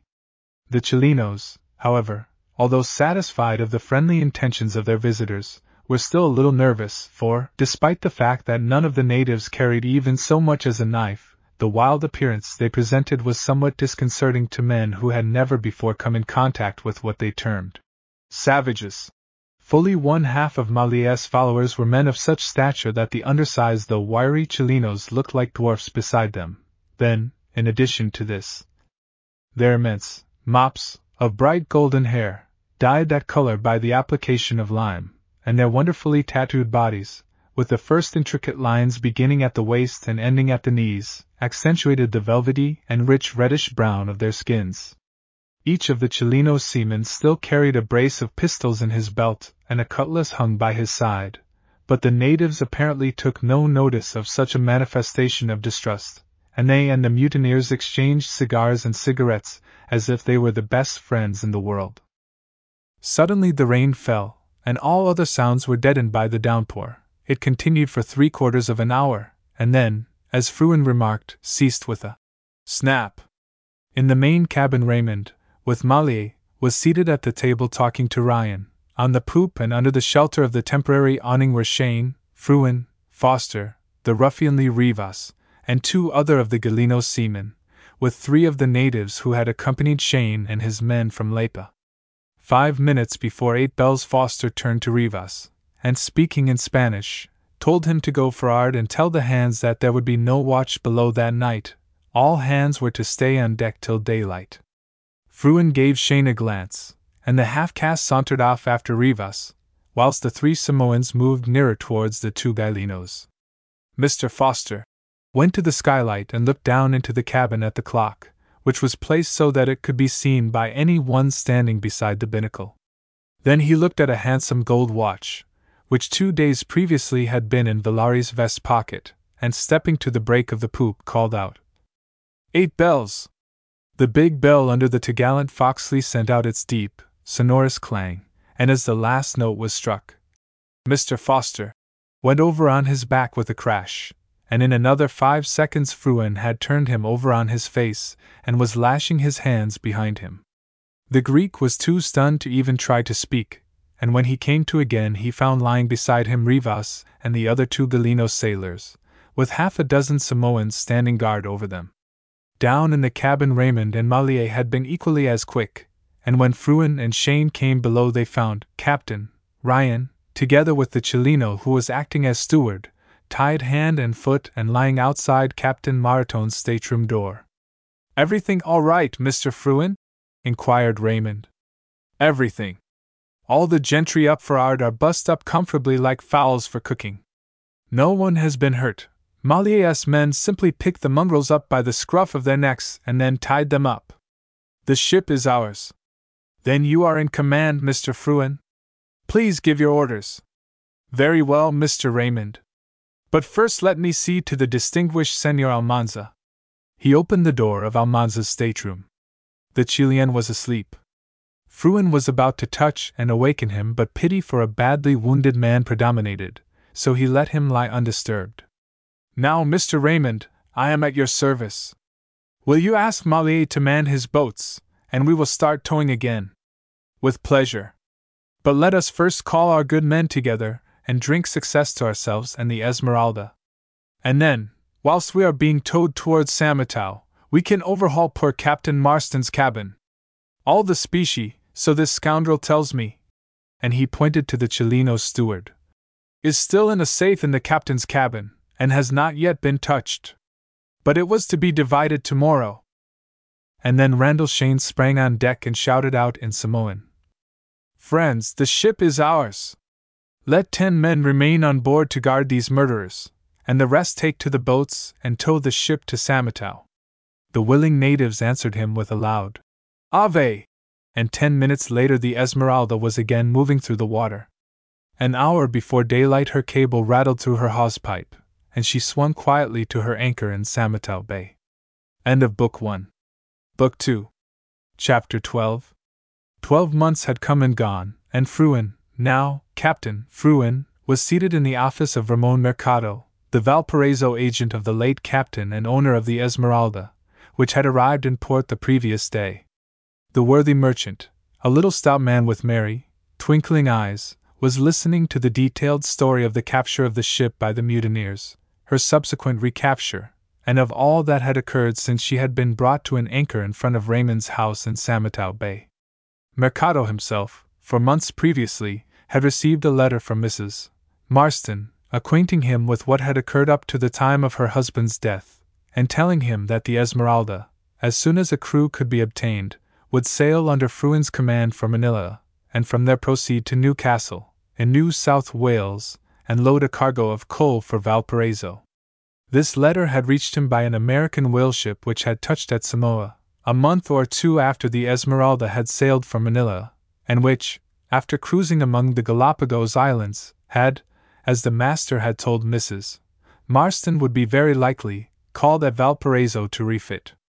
A few days after the burial of Captain Marston, his wife asked Frewen to take command of the ship, as Villari would be incapacitated for some months.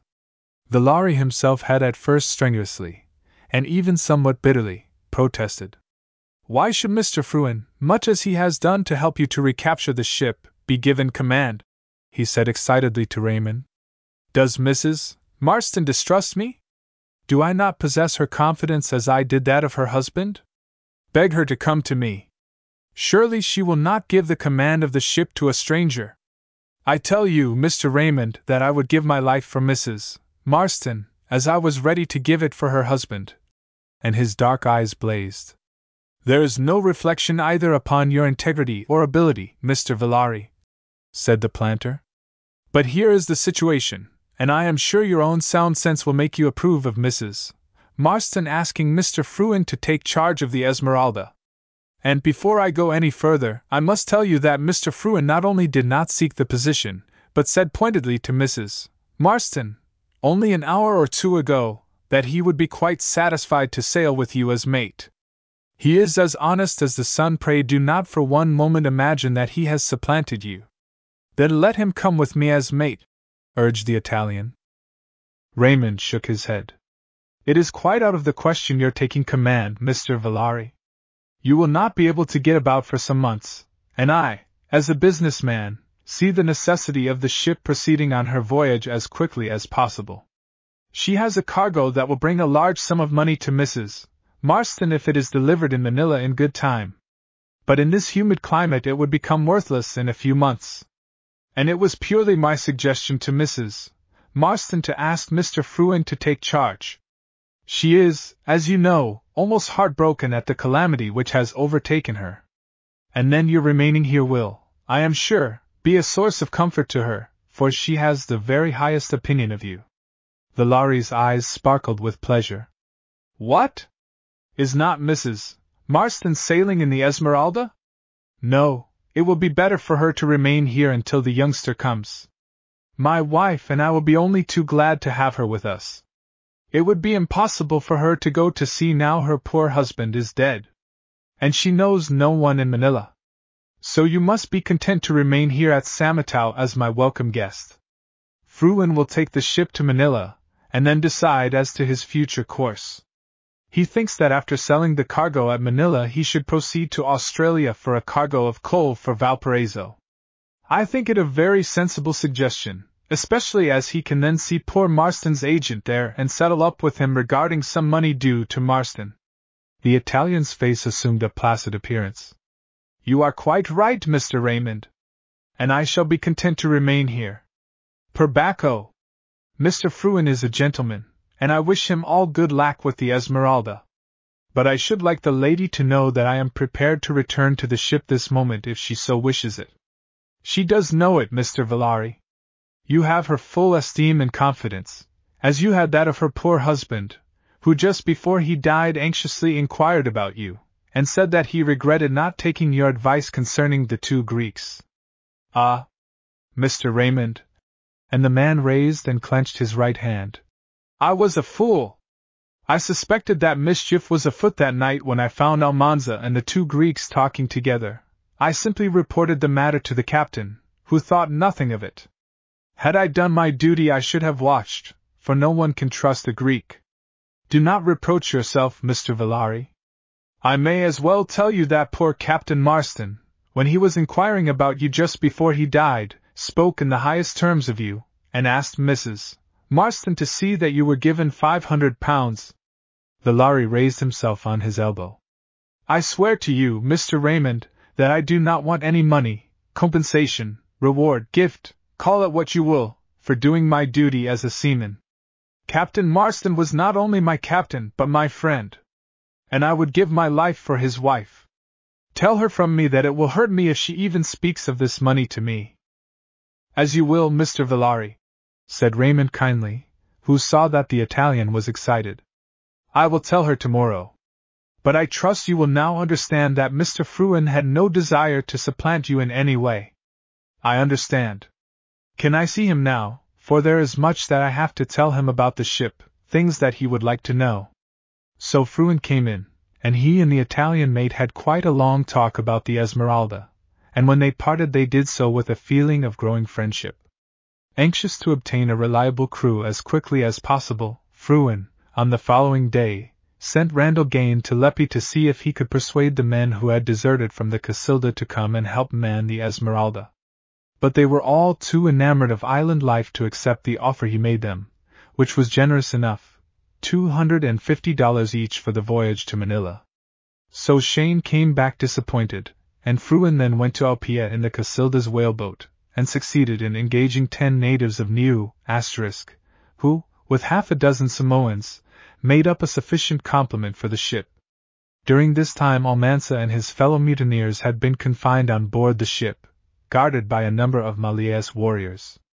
Then, to the joy of Raymond and Frewen, there came into Apia harbor a British gunboat bound from the Phoenix Islands to Sydney, and within 48 hours the planter, accompanied by the unwounded survivors of the English crew of the Esmeralda, were on board, and related the tale of the mutiny to the captain of the man of war.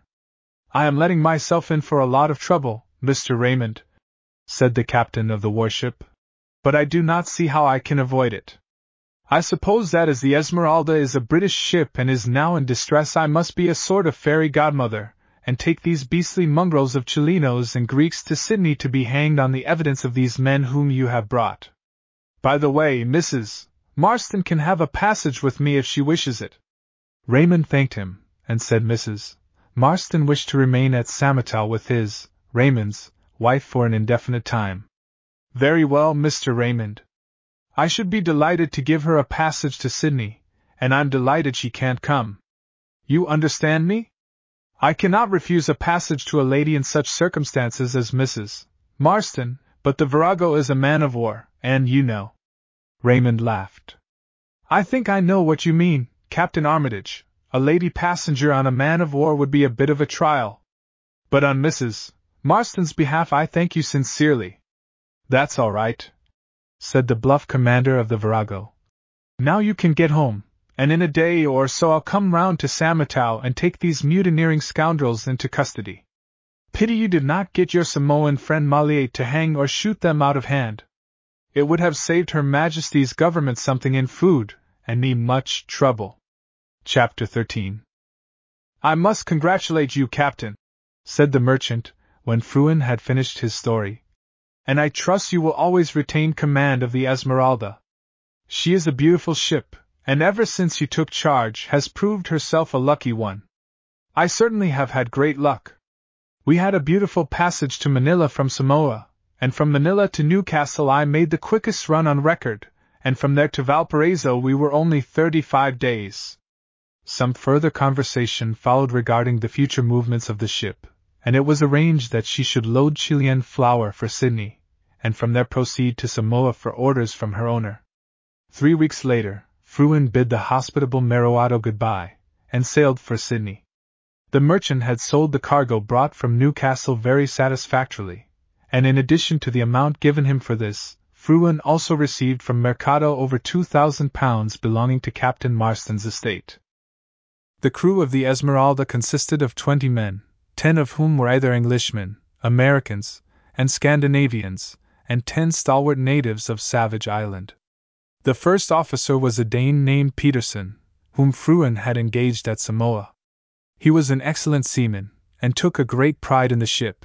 The second officer was Randall Shane, and the third, a sturdy old Yorkshireman of sixty, with the frame and voice of a bull. Frewen was as satisfied with his officers as he was with his crew, and the exceedingly good fortune which had attended him since he had taken charge at Samatau had put him in a very pleasant frame of mind, and he was eagerly looking forward to meeting Mrs. Marston and rendering an account of his stewardship. When he reached Sydney from Manila, he had placed a considerable sum to her credit, and learned that Captain Armitage, of the Virago, who had conveyed to Sydney the specie which was on board the Esmeralda when the mutiny had occurred, had safely deposited it in her name in the leading bank there. He found that the mutineers had been tried and sentenced, two of them, Foster and Ryan, going to the gallows, while Salmanza and the Chileno seamen all received long terms of imprisonment. The trial had aroused considerable excitement, and so, when the Esmeralda arrived, she was visited by many hundreds of people. In Sydney Harbor in those days might be seen numbers of the finest sailing vessels in the world. Many of them were noted, crack, passenger ships trading between London and Sydney and Melbourne, but not one of them surpassed the Esmeralda in her graceful lines and beautiful appearance. Then, too, the extraordinarily quick passage she had made from Manila gave her further fame, and nearly all the ship masters in port called on board, and paid Frewen many compliments. Through the manager of the bank in which he had deposited the money for Mrs. Marston, he was introduced to an excellent agent, a Mr. Bilby, who was a shipowner as well, and had for many years employed a fleet of small vessels in the South Sea Islands trade. The voyage across the Pacific from Valparaiso to Sydney was disappointing, calms and light, variable winds being met with for nearly a month, and then between Australia and New Zealand, two weeks of savage westerly gales tried the ship's weatherly qualities to the utmost. However, after a passage of nearly seven weeks, she once more dropped anchor in the deep, blue waters of the most beautiful harbor in the southern hemisphere. The agent at once came on board, and Frewen was glad to receive two letters from him, one from Raymond, the other from Mrs. Marston. The latter afforded him great pleasure to read, and was to the effect that she would be very glad to see him back in Samoa, as she wished to consult him in regard to a project of Mr. Raymond's. What the project is, he will himself explain to you in writing.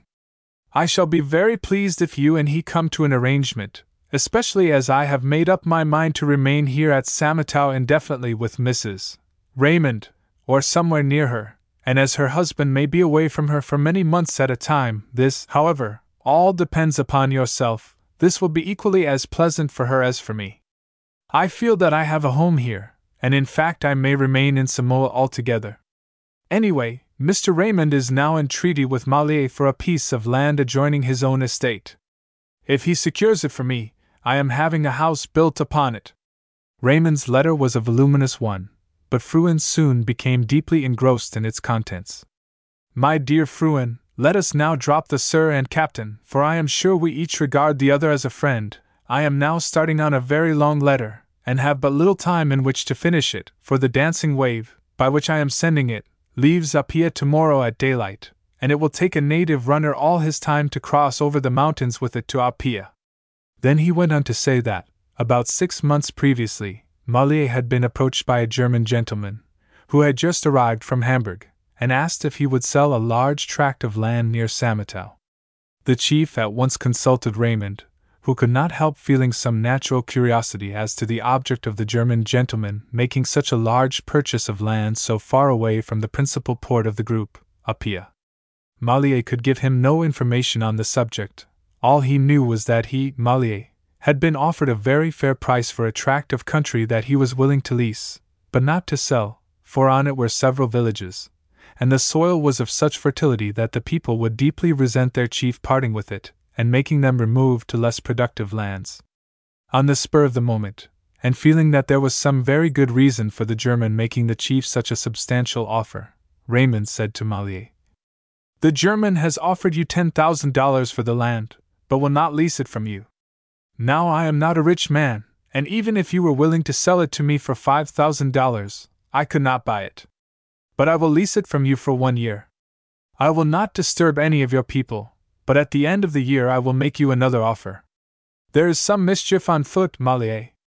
Let you and I go to Apia and find out who this man is, and why he is so eager to buy your land. They set out together, and at Apia gained all the information they desired.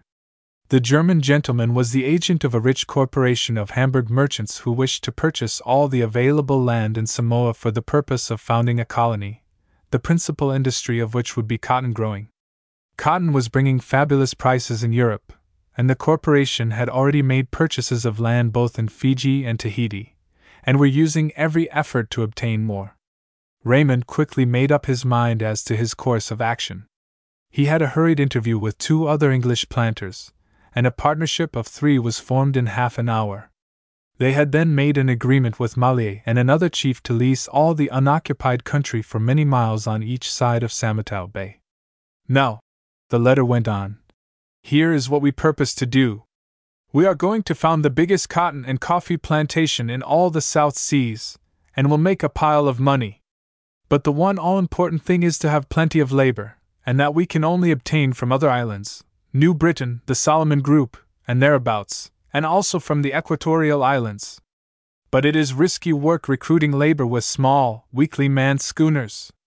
What is required is a big lump of a vessel, well armed, and with two crews a white crew to work the ship and a native crew to work the boats. The Esmeralda is just the ship. She can carry 600 native passengers, and in two trips we shall have all the laborers we want, instead of getting them in drafts of 50 or 60 at a time by small schooners, which would always be liable to be cut off and all hands killed, especially in the Solomon Islands. I laid our scheme before Mrs. Marston, and to be as brief as possible, she is not only willing to let us charter her ship, but also wishes to take a share in the venture. But she wants you to keep command of the Esmeralda, as I trust you will. Then followed a long list of stores, trade goods, arms, ammunition, and sea, and sea, which Raymond wished Frewen to purchase in Sydney, and the letter concluded with a request for him to leave for Samatau as quickly as possible. On a separate sheet, he made mention of Villari, saying that he had thoroughly recovered from his wound and was living at Apia. To tell you the truth, we are all glad he has gone away from us, for he fell madly in love with Mrs. Marston, and proposed to her, and took her kindly rejection of him very badly. He then left the house, but has twice since come to see her. At last she began to get alarmed at his conduct, and finally I had to frankly tell him that he was an undesirable visitor. It stung him deeply, but he persists in writing her the most passionate letters, asking her to reconsider her decision. I am sorry for the fellow, as we all liked him. Frohman, the new German doctor at Apia, told me that he believes the poor fellow is not all there mentally. Chapter 14 Frewen showed his letters to the agent Bilby, who corroborated Raymond's statement in every particular regarding the money that could be made by growing cotton on an organized system with native labor, and with proper machinery to clean and pack it, and he also bore out the planter's remarks about the danger that attended small vessels employed in the black labor trade. You have seen a good deal of the natives of the South Sea Islands, Captain Frewen, and know what desperate cutthroats are those of the Western Pacific groups. Two small trading vessels of my own have been cut off within the last five years, and every soul massacred, and the vessels looted and then burnt. It is a most difficult matter to keep a swarm of natives off the decks of a vessel with a low freeboard. All they have to do is to step out of their canoes over the rail, and if they are bent on mischief, they can simply overpower a small vessel's company by mere weight of numbers. You will be surprised to hear that, even now, some of the Sydney trading craft use the old fashioned boarding nettings, and their skippers only allow a certain number of natives on board at a time. But with a large vessel like the Esmeralda, this very great source of danger, the low freeboard, is absent, and besides that, you can carry a crew large enough to squelch any attempt at a rising, if, after you get them on board, your gentle passengers took it into their heads to attempt to possess themselves of the ship. Just so, and I have heard of several instances where Honolulu and Tahiti labor vessels have been captured, even though they carried large crews and were well armed. Exactly. Just carelessness. You never know, when you have a hundred or so of these savages on board, what they may do. They all know that they are going to a foreign country to work on sugar or cotton plantations for three years, at the end of which they will be paid for their labor in guns, powder, beads, calicos, and sea, and sea. Well, they come on board perfectly content, and all goes well for a week or two, until some of them begin to notice that the crew are not keeping such a good watch over them as they did when they first came on board. These fellows begin the mischief. Why should we not kill the white men on board? They will argue, and help ourselves to everything guns, pistols, powder, and bullets, cutlasses, grog, and tobacco, and all the other riches in the ship? It is much better than working for three years for one gun and one keg of powder and bag of bullets, a knife or two, and a few other things, and then bringing them back to our own country to be despoiled of them by our relations. Do you understand, Captain Frewen? Quite. Well, they lie low and wait, and when the opportunity comes, the beggars set to work with a vengeance. Only three years ago, one of the Hawaiian Islands labor vessels recruited 90 Gilbert Islands natives to work on the new sugar plantations near Honolulu. They behaved themselves splendidly, for they were well treated, for about a fortnight, and the skipper of the vessel, an old hand in the island trade, allowed them to lie on deck at night, feeling sure that they would give no trouble. More than this, he even told his officers and crew to discontinue carrying their Colt's pistols. The result was that one night, when the watch were taking in sail during a squall, the natives took possession of the brig, killed the mate and all the men of the watch who were on deck, and would certainly have slaughtered every one of the ship's company had it not been for the captain himself, who, hearing the noise, rushed up from below armed with a whale ship bomb gun, loaded with slugs. He fired right into the mob of natives on the main deck, killed three or four, and wounded twice as many. Then the second mate and the rest of the watch below came tumbling up, headed by a big Nova Scotian AB. He was a tremendously powerful fellow, and had armed himself with the carpenter's broad axe, and in a few minutes he cut down five of the natives, one of whom was the ringleader. Then the steward and supercargo turned up with nine bore double barreled shotguns, loaded with number one shot, and they and the Bluenose, asterisk, practically saved the ship, or with their four shots they laid out nearly a dozen more natives, and the others bolted down to the hold and asked for quarter. Ah, Captain Frewen, there is nothing like buckshot or slugs to squash a mutiny. You most get some nine bore guns made here to take away with you. Thank you for the suggestion, Mr. Bilby. But whalers' bomb guns, which can be easily procured in Sydney, are better still. You can load them with a small charge of powder and crushed rock salt, which won't kill a man, but which will prevent him from doing any mischief for a long time. When I was a boat steerer some years ago on a New Bedford whaler, the Aaron Burr, we had serious trouble with about 30 Portuguese Negroes we picked up off the coast of Brazil. They were in two boats, and were deserters from a Brazilian man of war, which had gone ashore off Santos. Many of our men were down with fever of some sort, and these black gentry, who were all armed with knives, thinking that the afterguard was not able to cope with them, came aft and told our skipper that if he did not give them all the liquor they wanted, they would throw him overboard, set fire to the ship, and go ashore again. He seemed to be very much frightened. He was an undersized, quiet man, and begged them to go on deck and remain there whilst he and the steward and such of the officers who were not ill with fever would get up a keg of rum from the lazarette. Then, he spoke Spanish pretty well. He asked them not to be too hard on him. He would treat them as gentlemen, and see, and with apparently trembling hands he gave them boxes of cigars, and addressed them as if they were caballeros of the highest rank whom he was delighted to honor.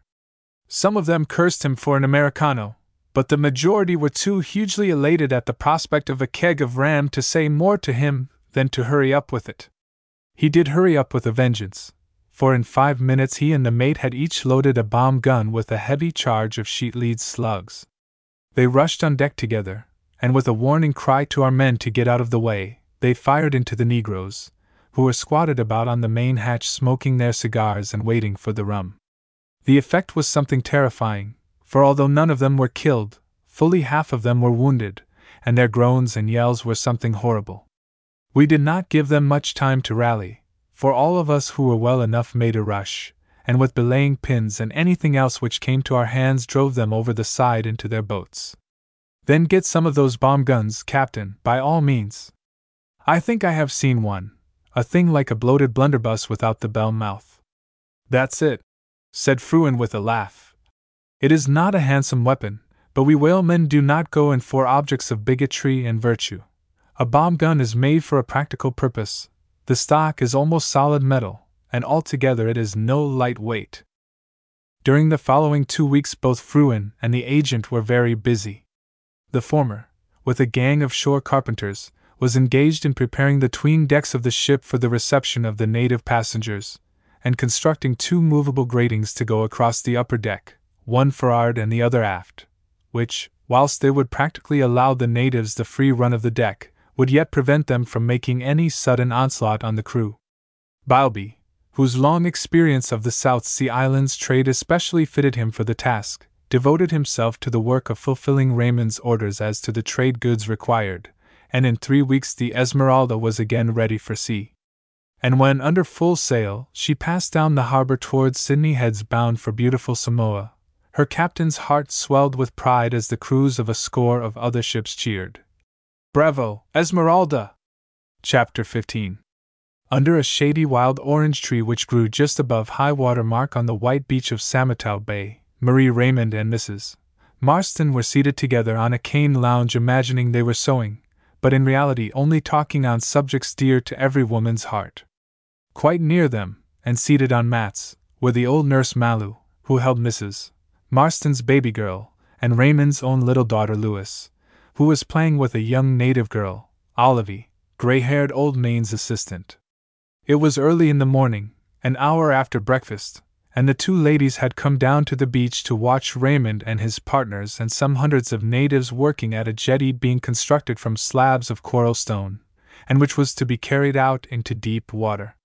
The day was delightfully bright, and the soft, cool breath of the brave southeast trade wind, which rippled the blue of the ocean before them, stirred and swayed and made rhythmic music among the plumed crests of the graceful cocoa palms above.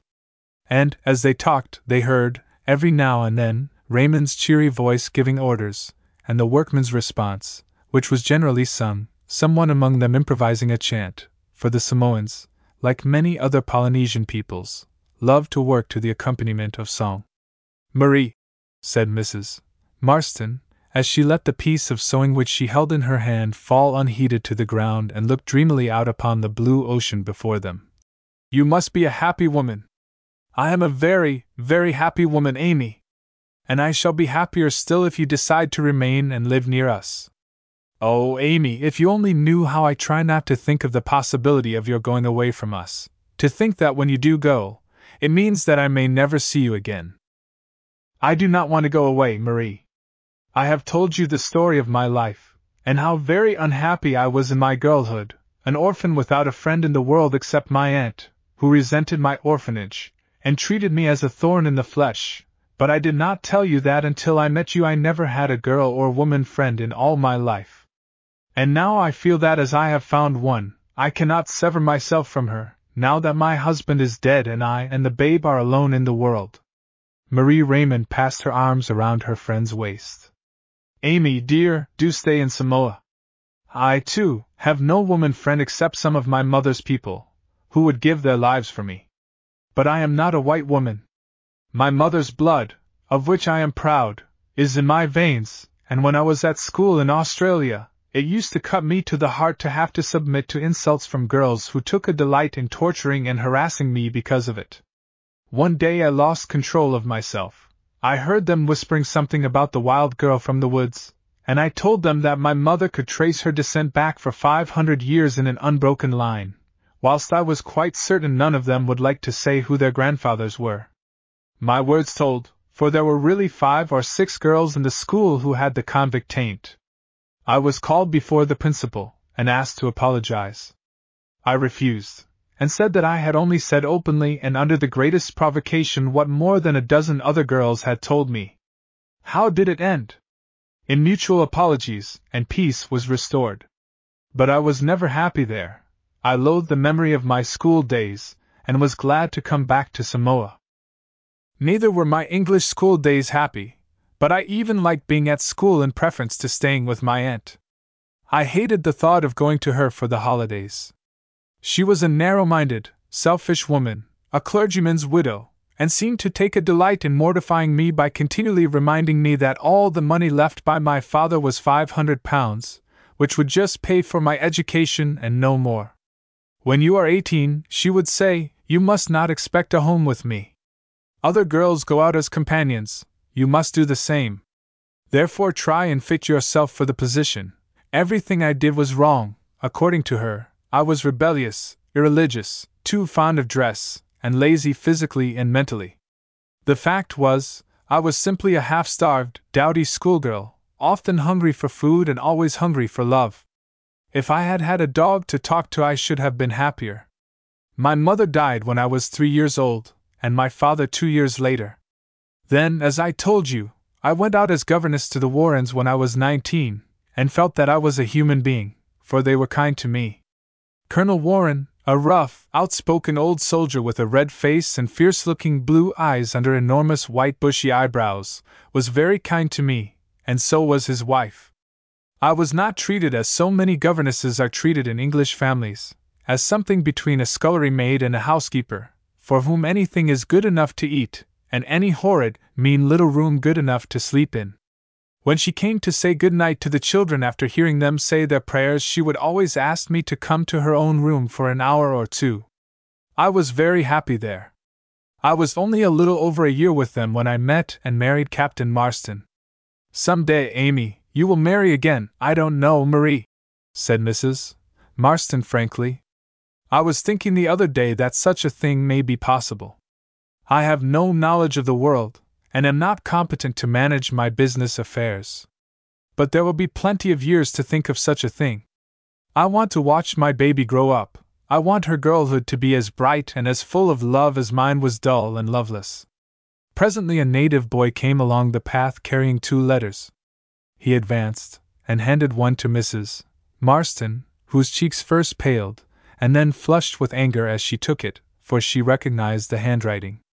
There is another letter for thy husband, lady, he said to Mrs. Raymond, which also cometh from the papalagi asterisk Villari. Mrs. Raymond directed him where to find her husband, and then was about to return to the house. But her friend, who had not yet opened the letter in her hand, asked her to stay. Don't go, Marie. I shall not open this letter. It is too bad of Mr. Villari to again write to me. Shall I send it back, or take no notice of it. I hardly know what to say, Amy. He is very rude to annoy you in this way. Wait and hear what Tom thinks. A quarter of an hour later, the planter came up from the beach and sat down beside the ladies. I have a letter from Villari Marie, he said, and have brought it up to see what you and Mrs. Marston think of it. Amy has also received one, Tom, but would not open it nor send it back till she had your advice. I think it is altogether wrong of him to persecute her in this way. Oh, well, you'll be glad to know that he is sorry for what has occurred. Here is his letter to me, Mrs. Marston, please read it.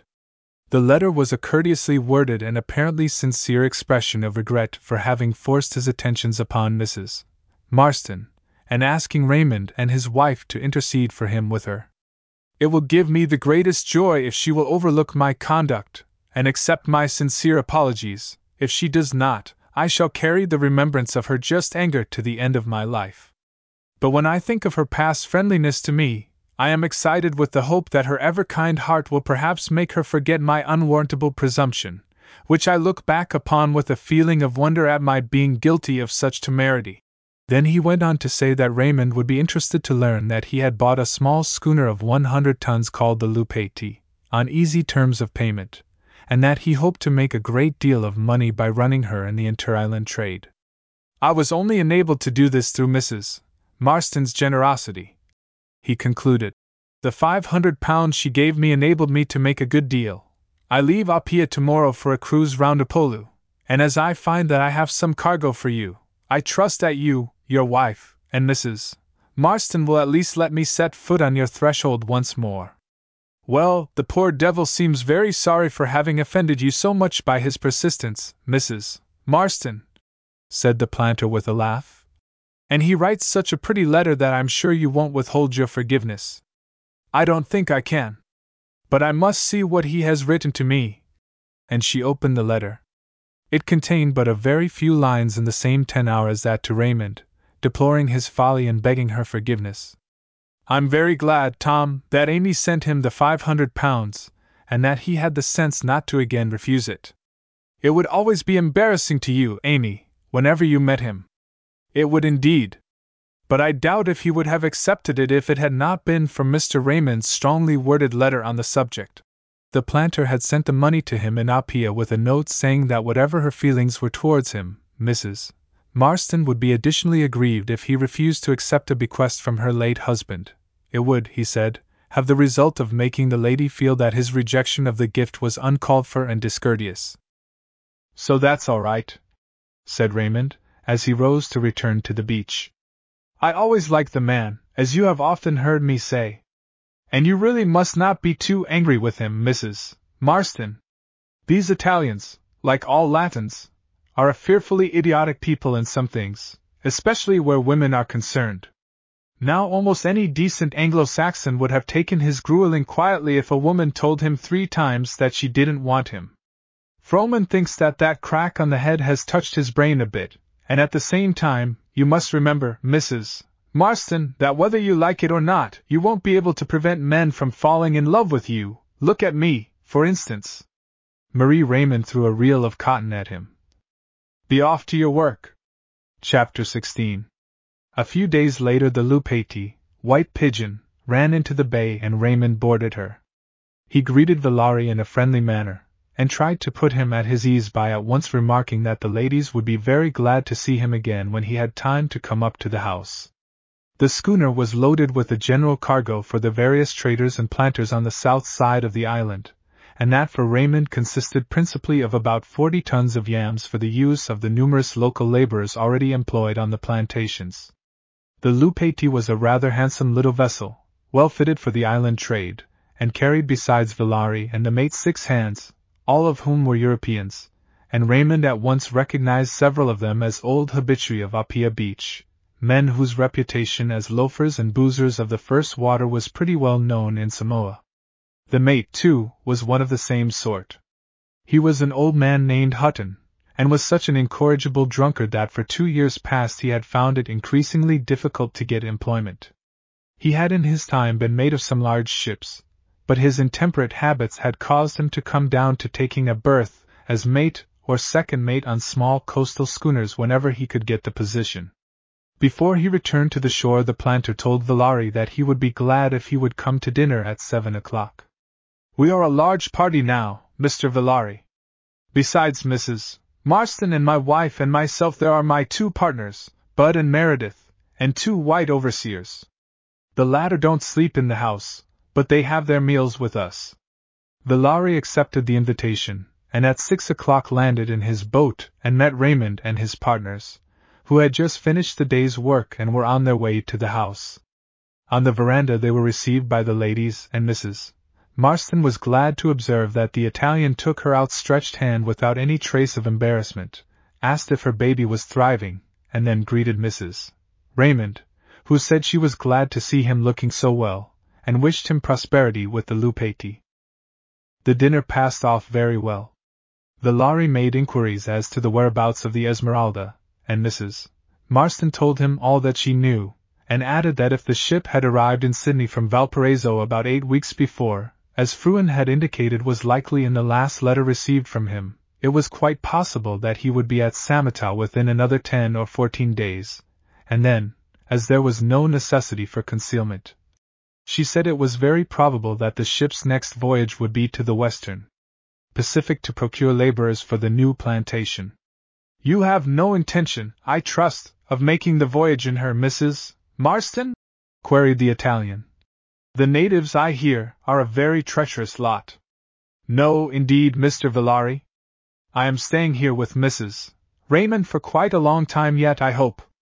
It is quite likely, though, that before a year has gone, she and I will be going to Sydney and our babies will make the trip with us. I have never been to Australia, and am sure I should enjoy being there if Mrs. Raymond were with me. I have two years' shopping to do. Rudd, one of Raymond's partners, laughed. Ah, Mrs.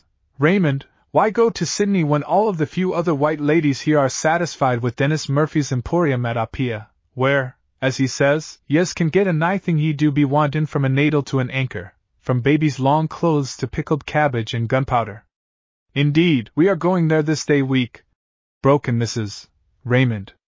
There are a lot of things Mrs. Marston and I want, and we mean to turn the emporium upside down. But we are not entirely selfish, Tom. We are buying new mosquito netting for you, Mr. Rudd, Mr. Meredith, Mr. Young, and Mr. Lorimer. The two last named were the overseers. How are you going, Marie? asked Raymond with a smile. We can't spare the cutter, and you don't want to be drowned in a Tumualua. Ah. We are not the poor, weak women you think we are. We are quite independent, we are going to cross overland, and more than that, we shall be away eight days. Clever woman, retorted Raymond. It is all very well for you, Marie, you have crossed over on many occasions, but Mrs. Marston does not understand our mountain paths. My dear Tom, don't trouble that wise head of yours. I have arranged everything. Furthermore, the babies are coming with us. Serena, Olivie, and one of Malia's girls, and I don't know how many others are to be baby carriers. We go ten miles the first day along the coast, sleep at Falaletai that night, then cross the range to the little bush village at the foot of Tofua Mountain, sleep there, and then go on to Malua in the morning. At Malua we get Harry Revere's boat, and he takes us to Apia. Tom, it is a cut and dried affair, but now that I've told you of it, I may as well tell you that Malia has aided and abetted us, the dear old fellow. We shall be treated like princesses at every village all along the route, and I doubt very much if we shall do much walking at all, we shall be carried on fata. Canework litters. All very well, my dear, but you and Malia have been counting your chickens too soon. Harry Revere is now in our employ, and I yesterday sent a runner to him to go off to Savai'i and buy us a hundred tons of yams, and he has left by now. Oh, Tom! And Mrs. Raymond looked so blankly disappointed that all her guests laughed. Is there no other way of getting to Apia by water? No, except by Tumualua, and a pretty nice time you and Sirs. Marston and the suffering infants would have in a native boat. On the other hand, you can walk, you are bent on walking and by going along the coast you can reach Apia in about four days. Give the idea up, Marie, for a month or so, when Malia and some of his people can take you and Mrs. Marston to Apia in comfort in the cutter. Villari turned his dark eyes to Mrs. Raymond. Will you do me the honor of allowing me to take you and Mrs. Marston to Apia in the Lupati? I shall be delighted. It is very kind of you, Captain Villari, said the planter's wife with a smile as she emphasized the word. Captain, but when will you be sailing? The Italian considered a moment. I have some cargo for Manono, and some for the German trader at Poleli. I shall leave here at daylight tomorrow, be at Manono before noon, run across the straits to Poleli the same day, land a few cases of goods for the German, and be back here, if the breeze holds good, the day after tomorrow. It is very kind of you, Mr. Villari, said Raymond. Not at all, Mr. Raymond. It will be far easier for me to come back this way than to beat up to Apia against the trade wind and strong current on the north side. True. I did not think of that. So there you are, Marie, fixed up, as Frewen would say. The schooner, I believe, is pretty smart, isn't she, Mr. Villari? Very fair, Mr. Raymond, especially on a wind. We should get to Apia in less than twenty-four hours if there is any kind of a breeze at all and for such a small vessel her accommodation is really very good, so the ladies and children will be very comfortable, I hope. Yes, said Meredith. The Lupati is the best schooner in the group. I've made two or three trips in her to Fiji. She was built by Brander, of Tahiti, for a yacht, and he used to carry his family with him on quite long voyages. Took them to Sydney once. Well, Captain Villari, said Mrs. Raymond, we shall be ready for you the day after tomorrow. Be prepared for an infliction. And holding up her left hand, she began counting on her fingers. Item, two babies. Item, mothers of babies aforesaid. Item, Serena, nurse girl. Item, Olivie, nurse girl. Item, one native boy named Lilo, who is a relative of Malias, is Mrs. Marston's especial protege and wants to see the great city of Apia. Item baskets and baskets and baskets of roasted fowls, mangoes, pineapples, and other things which are for the use of the captain, officers, crew, and passengers of the Lupati. Villari laughed. There will be plenty of room, Mrs. Raymond. An hour or so later, he bade them all good night and went on board. The old mate was pacing to and fro on the main deck smoking his pipe, and Villari asked him to come below. He turned up the lamp and told Hutton to sit down. Will you have a drink, Hutton? Will I? You ought to know me by now. Villari went to his cabin and brought out a bottle of brandy. His dark eyes were flashing with excitement as he placed it on the table together with two glasses. Drink as much as you like tonight, he said, but remember we lift anchor at daylight. We must be back here the day after tomorrow. There are passengers coming on board. You remember your promise to me? Hutton half filled his tumbler with brandy, and swallowed it eagerly before answering. I do, Skipper. I'll do any blessed thing in the world except cutting throats. I don't know what your game is, but I'm ready for anything. If it's a Scotland job, you needn't try to show me nothing. I'm an old hand at the game. The Villari took a little brandy and sipped it slowly. It is not anything like that. I am only taking away a woman whom I want to marry. She may give trouble at first. Will you stand by me? The man laughed. Is that all, Skipper? Why, I thought it was something serious. You can depend on me. And he poured out some more liquor. Here's luck to you, Captain. I consider as that fifty pound is in my pocket already. Chapter 17 Two days later, the schooner came sweeping round the western point of Samatau Bay and then hove to abreast of the house. Villari at once went on shore, found his passengers ready to embark, and in half an hour they were all on board and the Lupati was spinning along the southern shore of Upolu at a great rate, for the wind was fresh and the sea very smooth. At midnight she was nearly abreast of a beautiful little harbor called Lotofanga, and Villari, who was on deck, told the mate to haul the head sheets to windward and ta lower the boat. This was done so quietly that the only one of the passengers who knew what had been done was the Samoan, Lilo, a bright, intelligent youth of about fifteen years of age. He was lying on the afterdeck, and saw the mate and four hands go over the side into the boat, and then a trunk of clothing which belonged to Mrs. Raymond, and which, as the weather was fine, had been left on deck, was passed down. Wondering at this, he rose, and walking to the side, was looking at the boat, when a sailor roughly seized him by the shoulder and ordered him to go for'ard and stay there till he was called. Very unwillingly he obeyed, and then a second man told him to go below into the fo'c'sle, and made such a threatening gesture with a belaying pin, that the boy, now beginning to feel alarmed, at once descended, and immediately the fore scuttle was closed and bolted from the deck. The place was in darkness except for one small slush lamp, and Lilo, taking his seat on a sailor's chest, looked round at the bunks. They were all unoccupied, and this fact increased his fears. He, however, was a courageous lad, and his first thought was to provide himself with some sort of weapon, and by the aid of the lamp he began searching the bunks. In a few minutes he found a sheath knife and belt, which he at once secured, and then again sat down to wait events. Meanwhile, Villari was speaking to the mate. You are quite sure you know the landing place? he asked. Course I do. Didn't I tell you I've been at Lotofanga half a dozen times?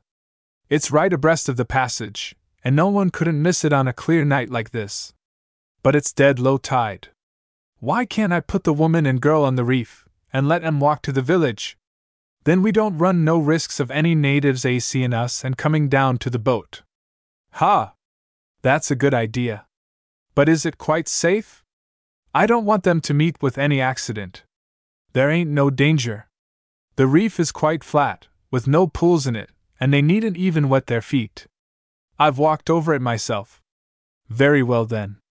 Now stand by, for I'm going below. As soon as they are in the boat, push off and hurry all you can and get back. We must be out of sight of land by daylight. The cabin, which was lighted by a swinging lamp, was very quiet as Villari, first removing his boots, descended softly and bent o'er the sleeping figures of Olive and Serena, who were lying on mats spread upon the floor outside the two cabins occupied by their mistresses. He touched Olive on the shoulder and awakened her. Ask Mrs. Raymond to please dress and come on deck for a few minutes, he said quietly to the girl in English, which she understood. She at once rose and tapped at her mistress's door, and the Italian returned on deck. Wondering what could be the reason for such a request, Mrs. Raymond dressed herself as quickly as possible and was soon on deck followed by the girl Olive. What is the matter, Mr. Villari? she inquired, and then, as she looked at the man's face, something like fear possessed her. His eyes had the same strange expression that she had often noticed when he was looking at Mrs. Marston, and she remembered what the German doctor had said. You must not be alarmed, Mrs. Raymond, he said. But I am sorry to say that the schooner has begun to leak in an alarming and extraordinary manner, and the pumps are choked. For your own safety, I am sending you and Mrs. Marston and your servants on shore. We are now just abreast of Lotofanga, and I am going to try and work the schooner in there and run her ashore on the beach. Mrs. Raymond, now quite reassured, was at once practical. We can be ready in a minute, Mr. Villari. I will get little Louis and. Do, as quickly as you can, and I will tell Mrs. Marston. I preferred letting you know first. She is very nervous, and it will allay her alarm when she finds that you are so cool. The boat is already alongside. Have you any valuables in your cabin? If so, get them together. Nothing but a little money. All my other things are on deck in a trunk. That is already in the boat. The mate told me it was yours. Hurry up, please, ladies. And the mate's head appeared above the rail. Just another minute, Hutton, said Villari as he, Mrs. Raymond, and the Samoan girl all returned to the cabin together. The latter at once picked up the sleeping Louis, and her mother, as she wrapped her in a shawl, heard Villari rouse the girl Serena and tell her to awaken her mistress, and presently she heard his voice speaking to Mrs. Marston telling her not to be alarmed, but he feared the schooner might founder at any moment, and that he was sending her and Mrs. Raymond on shore. Very well, Mr. Villari, she heard her friend say. Have you told Mrs. Raymond? Yes, he replied. She is getting ready now, in fact, she is ready. Then he returned to Mrs.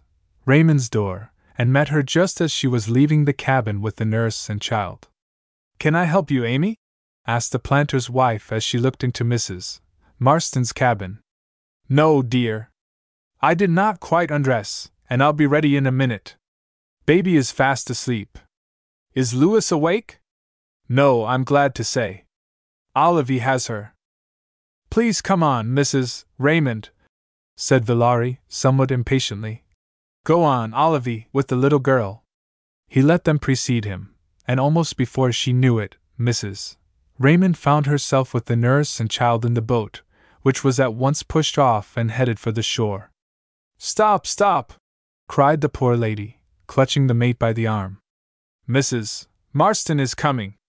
Can't wait, was the gruff rejoinder, and then, to her horror and indignation, she saw that the boat's crew were pulling as if their lives depended on their exertions. Shame, shame! she cried wildly. Are you men to desert them? Oh, if you have any feelings of humanity, turn back! And rising to her feet, she shouted out at the top of her voice Captain Villari, Captain Villari, for God's sake, call the boat back!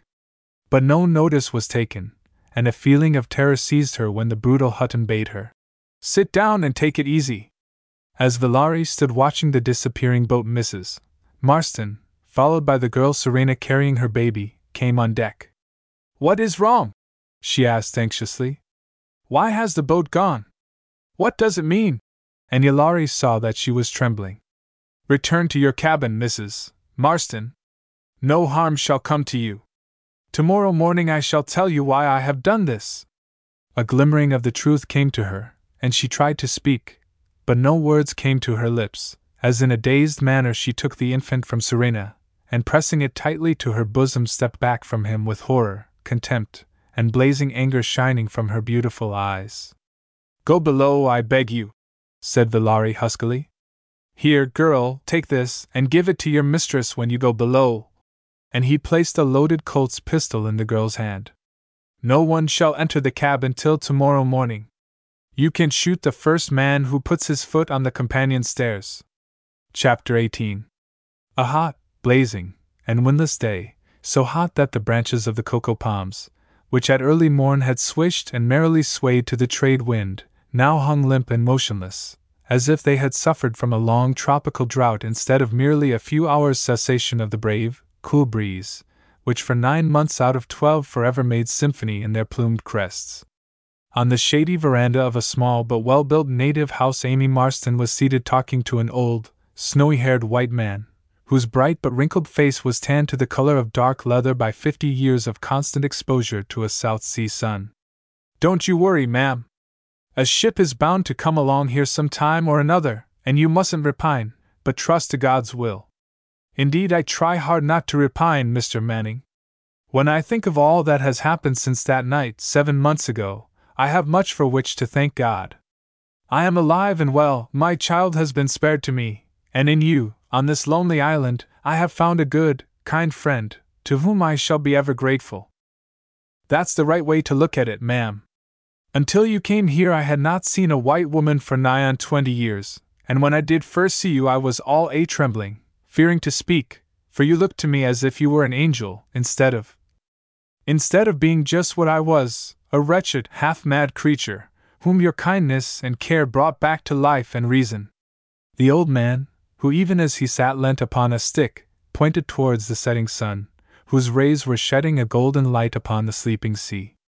Whenever I see a thing like that, Mrs. Marston, I feel in my heart, deep, deep down, that God is with us, and that I, Jim Manning, the old broken down, poverty stricken trader of Anuta, has as much share in his goodness and blessed love as the Pope o' Rome or the Archbishop o' Canterbury. See how he has preserved you, and directed that schooner to drift here to Anuta, instead of her going ashore on one of the Solomon Islands, where you and all with you would have been killed by savage cannibals and never been heard of again. Amy Marston left her seat, came over to the old man, and kneeling beside him, placed her hands on his. Mr. Manning, whenever a ship does come, will you and your sons come away with me to Samoa, and live with me and the kind friends of whom I have told you? Ah, you have been so good to me and my baby that I would feel very unhappy if, when a ship comes and I leave Anuta, you were to stay behind. I am what is considered a fairly rich woman. God bless you, my child, for you are only a child, although you are a widow and have a baby, but you must not tempt me. I shall never leave Anuta. I have lived here for five and thirty years, and shall die here.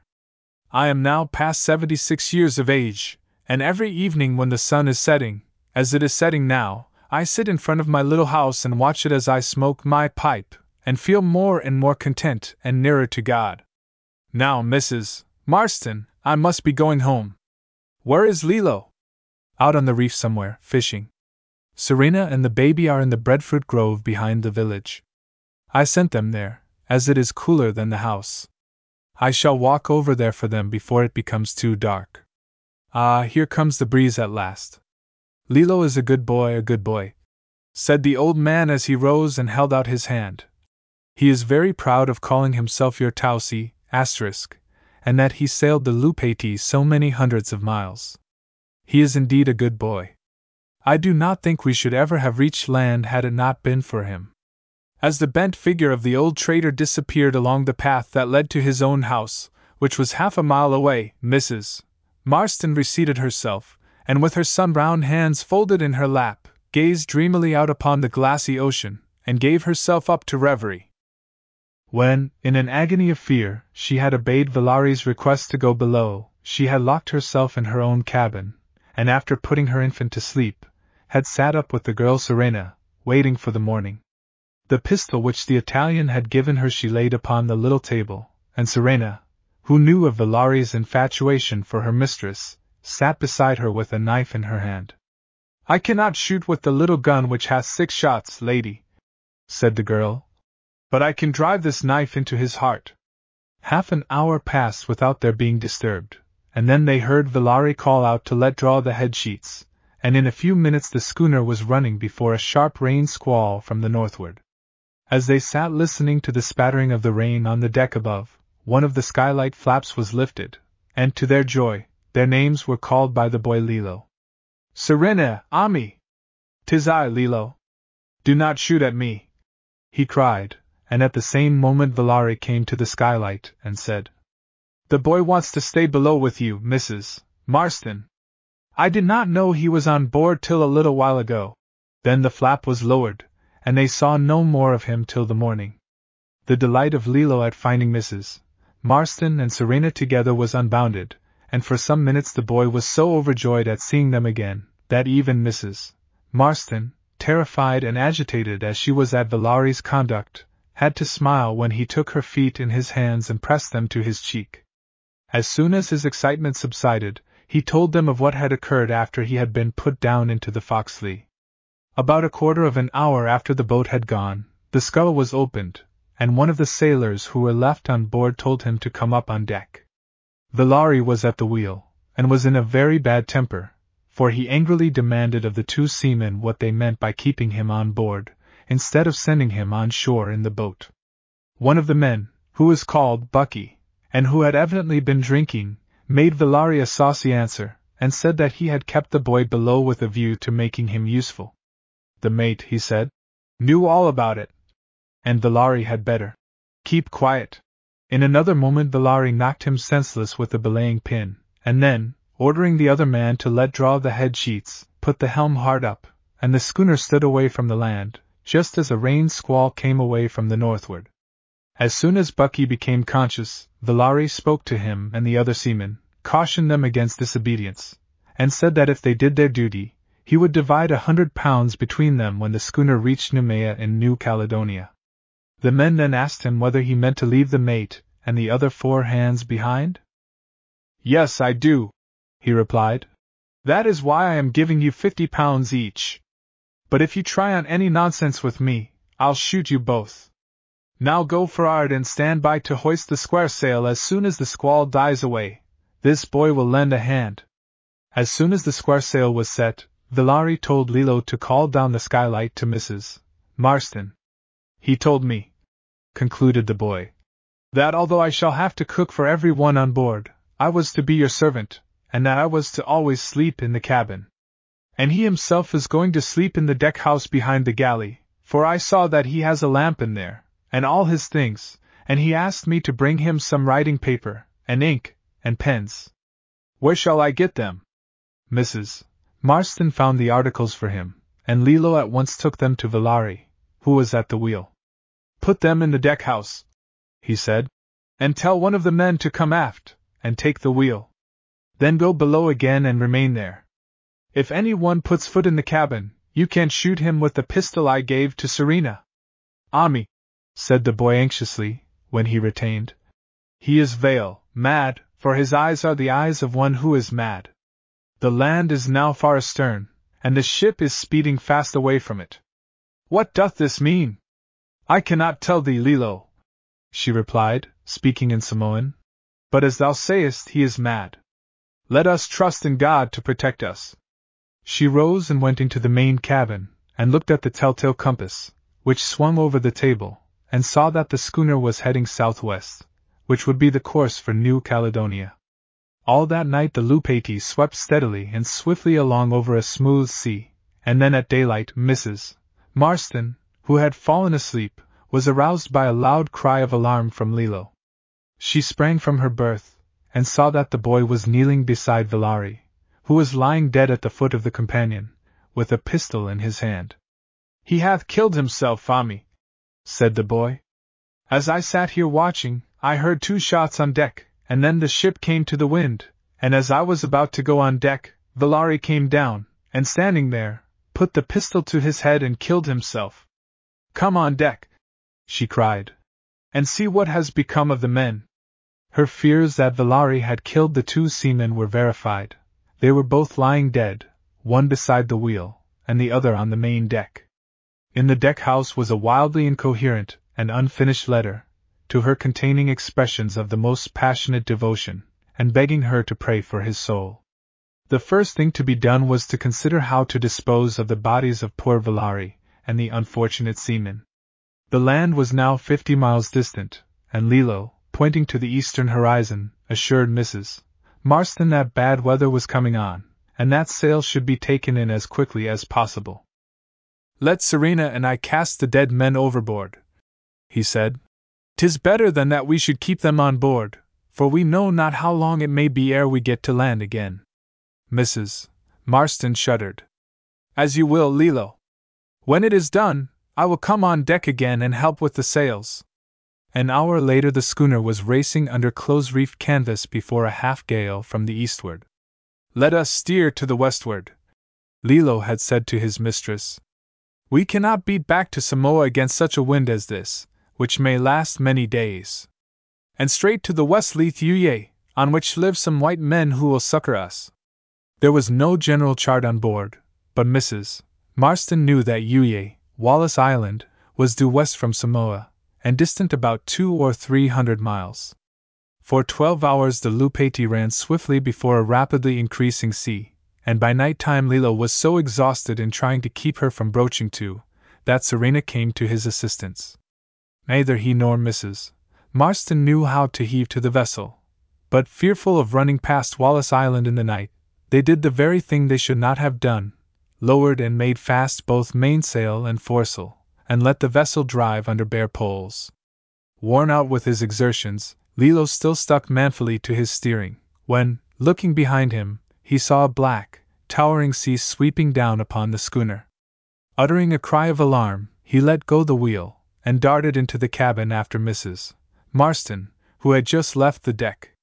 Then came a tremendous crash, and the Lupati shook and quivered in every timber, as the mighty avalanche of water fell upon and buried her, smashing the wheel to splinters, snapping off the rudder head, and sweeping the deck clean of everything movable. A month later, the vessel drifted ashore on Anuta Island, just as Mrs. Marston was beginning to despair.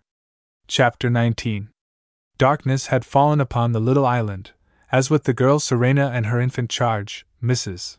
Marston was walking back to the house.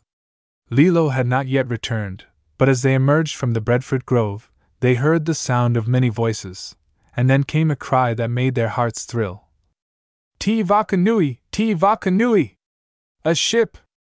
A ship! And almost at the same moment, Lilo and a score of natives came rushing along the path in search of the White Lady. A ship! A ship! shouted Lilo, who was almost frantic with excitement. Your ship, your own ship! The ship that came to Samatau! How know you, Lilo? cried Mrs. Marston tremblingly. How can you tell it is my ship? And where is it? As soon as the boy was able to make himself heard through the clamor of his companions, he told Mrs. Marston that whilst he was engaged in fishing along the shore of an unfrequented little bay on the north end of the island, he was startled by the sudden appearance of a large ship, which he instantly recognized as the Esmeralda. She came around a headland with a number of her hands aloft taking in sail, and dropped anchor about half a mile from the land.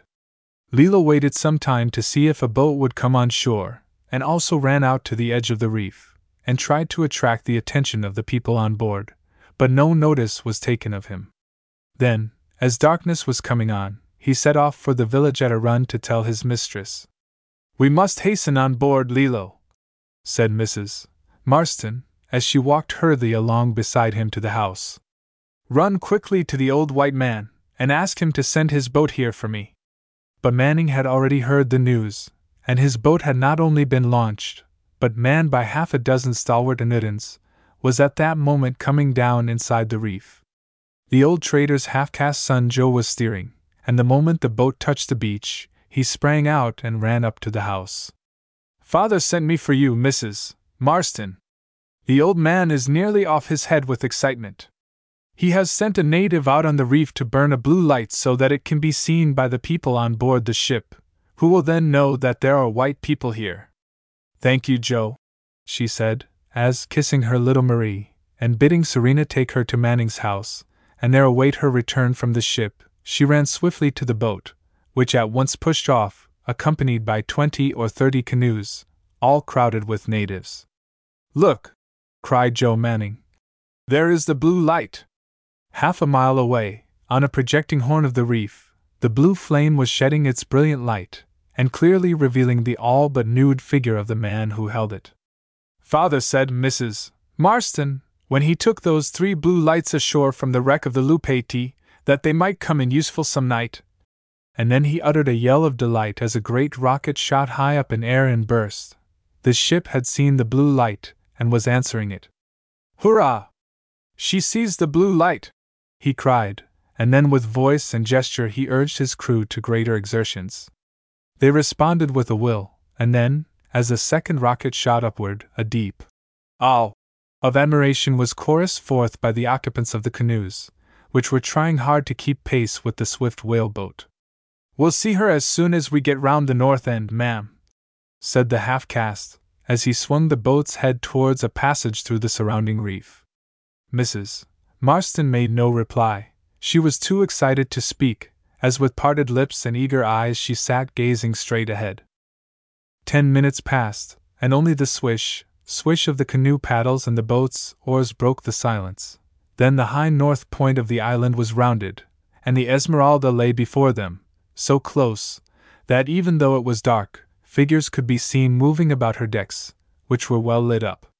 Bidding his men cease pulling, and the natives in the canoes to keep silent for a moment, the burly half caste hailed. Ship ahoy! Hello there! Cried Frewen's well remembered voice. We see you. Come round on the port side.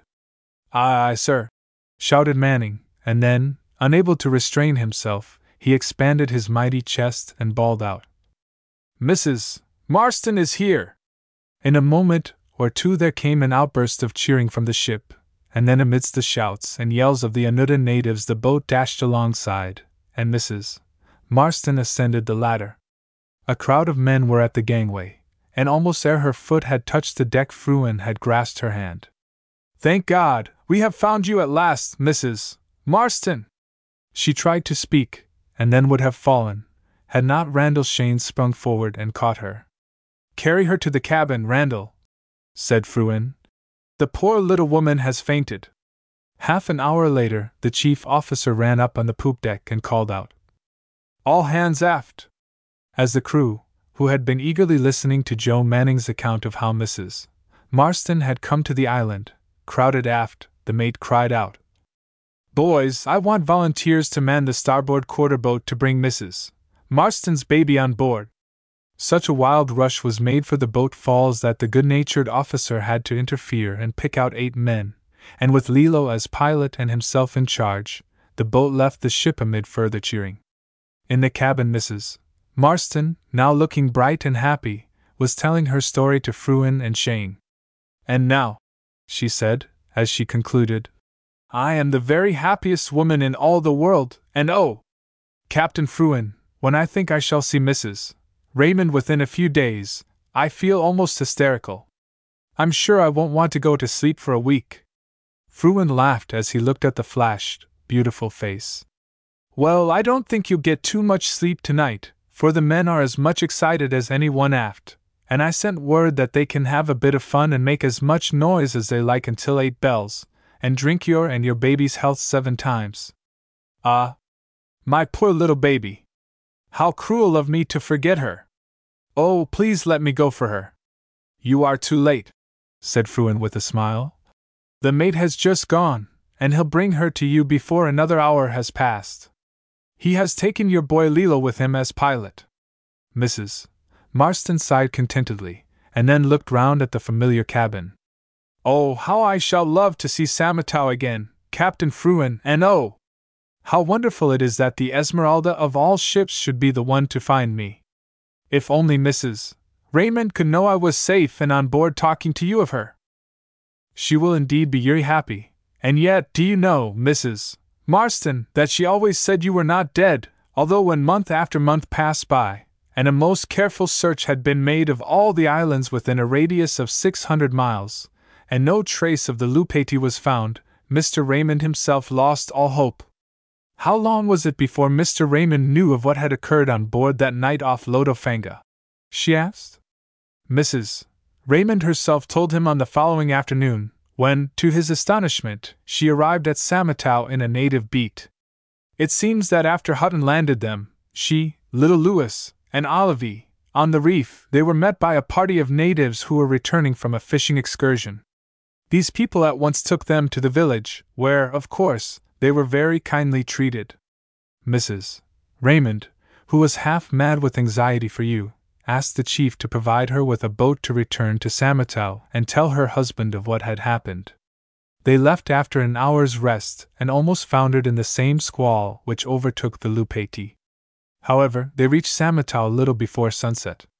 Raymond at once sent Meredith and Rudd to Apia to charter two or even three local schooners to sail in search of the Lupati, and for over a month whilst I was there a most unremitting search was kept up, and letters were sent all over the Pacific asking the traders at the various islands to keep a good lookout either for the schooner or any wreckage which might come ashore. I arrived at Samatau in the Esmeralda about a fortnight after Villari left there, and found Mrs. Raymond alone and distracted with fear for your safety. During the following week, one of the schooners which were out searching for you returned. Raymond was on board. He had been searching through the windward islands of the Fiji group, but without, of course, finding a trace of the missing vessel.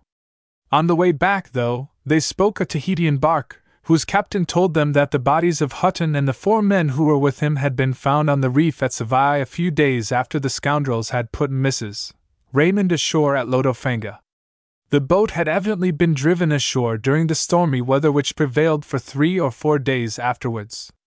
After remaining ashore for a day only, Raymond again sailed, this time to make a search among the Friendly Islands, and I, with Mr. Rudd and Overseer Lorimer to assist me, sailed for the Solomon Group.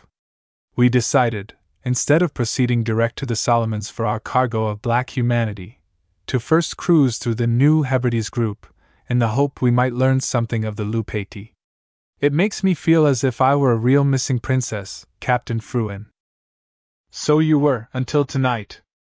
Well, from the New Hebrides we went north to the Solomons, where we were singularly fortunate in getting 500 natives in a few weeks without any trouble. I landed them at Samatau without losing a single man, and they are now working on the new plantation as happy as sandboys. Raymond was at home when I returned, but there was still one vessel away looking for you, the cutter Aurema and Naya, and in fact we long since decided not to entirely abandon the search for a full year. I left on a second trip for the Solomons just nine days ago, and we sighted this island early this morning. I did not think that we should hear anything of the Lupati so far to the westward, over a thousand miles from Samoa, but as three of our colored crew are down with fever, I decided to anchor, leave them here in care of the natives, and also find out if any wreckage had been seen. We could not see any signs of houses on this side of the island, but did see a man making gestures to the ship from the reef. However, as I did not intend to go ashore until the morning, we did not lower a boat. You can imagine our surprise when the glare of a blue light was seen. Mate's boat is alongside, sir, announced the bosun. And in a few minutes the smiling Serena entered the cabin and placed little Marie in her mother's arms. Shortly after dawn, the merry click of the windlass pawls told Mrs. Marston that the Esmeralda was getting under way again for Samoa, for the projected voyage to the Solomon Islands was of course abandoned. Old Manning and his stalwart sons came off to say goodbye, and at Mrs. Marston's earnest request the trader consented to accept from her some hundreds of pounds worth of trade goods from the well-filled storeroom of the Esmeralda. Goodbye, Mrs. Marston, and God bless you and the little one, and give you all a safe passage to Samoa, he cried, as he descended the side into his boat.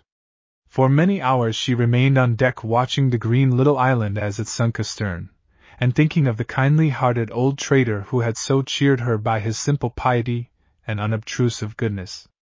Then her thoughts turned joyfully to home, for the Raymond's house was home to her, and she sighed contentedly as the gallant Esmeralda, with every stitch of canvas that could be set, slipped gracefully over the blue Pacific on an east-southeast course, for it was the month of November, and light westerly winds had set in. Two weeks on such a happy ship soon passed away, and then early one morning the grey dome of Mount Tofua stood out from the mantle of mist which hid its verdant sides, and ere the sun had dried the heavy night dews on the gaily colored crotons and waving pampas grass which grew just above the beach, the brave ship dropped anchor once more in Samatau Bay amidst a scene of the wildest confusion. For Raymond, as he had stood on the veranda with his wife, watching her sailing in, and wondering what had brought back Frewen so soon, saw this signal flying from her spanker gaff. What does it mean, Tom? Found. All well, he shouted, and pitching his telescope clean over the tops of the wild orange tree in front of the house, he rushed down to the beach, crying out the news as he ran. Boats, canoes, and tomilos by the score, all crowded with natives, who were shouting themselves hoarse, paddled furiously off to the ship, and ere her cable rattled through the hawse pipe and the heavy anchor plunged down to its coral bed, her decks were filled with people, and Raymond, followed by the old chief Malia, was shaking hands warmly with the missing princess and her rescuer. It is night at Samatau, and the two ladies are sitting on the veranda. The house is very quiet. Amy? Yes, Marie dear. Tom was asking me this morning if you have yet made up your mind to go on building that house. Oh dear, Marie. I have hardly given it a thought since I came back, and I've only been back a week. Amy? Marie? I suppose, dear, that Captain Fruin won't give up the Esmeralda altogether when he goes to America to see his people. He will come back, will he not? Mrs. Marston blushed. Ah, I think so, dear. Come inside, and I'll tell you. The end.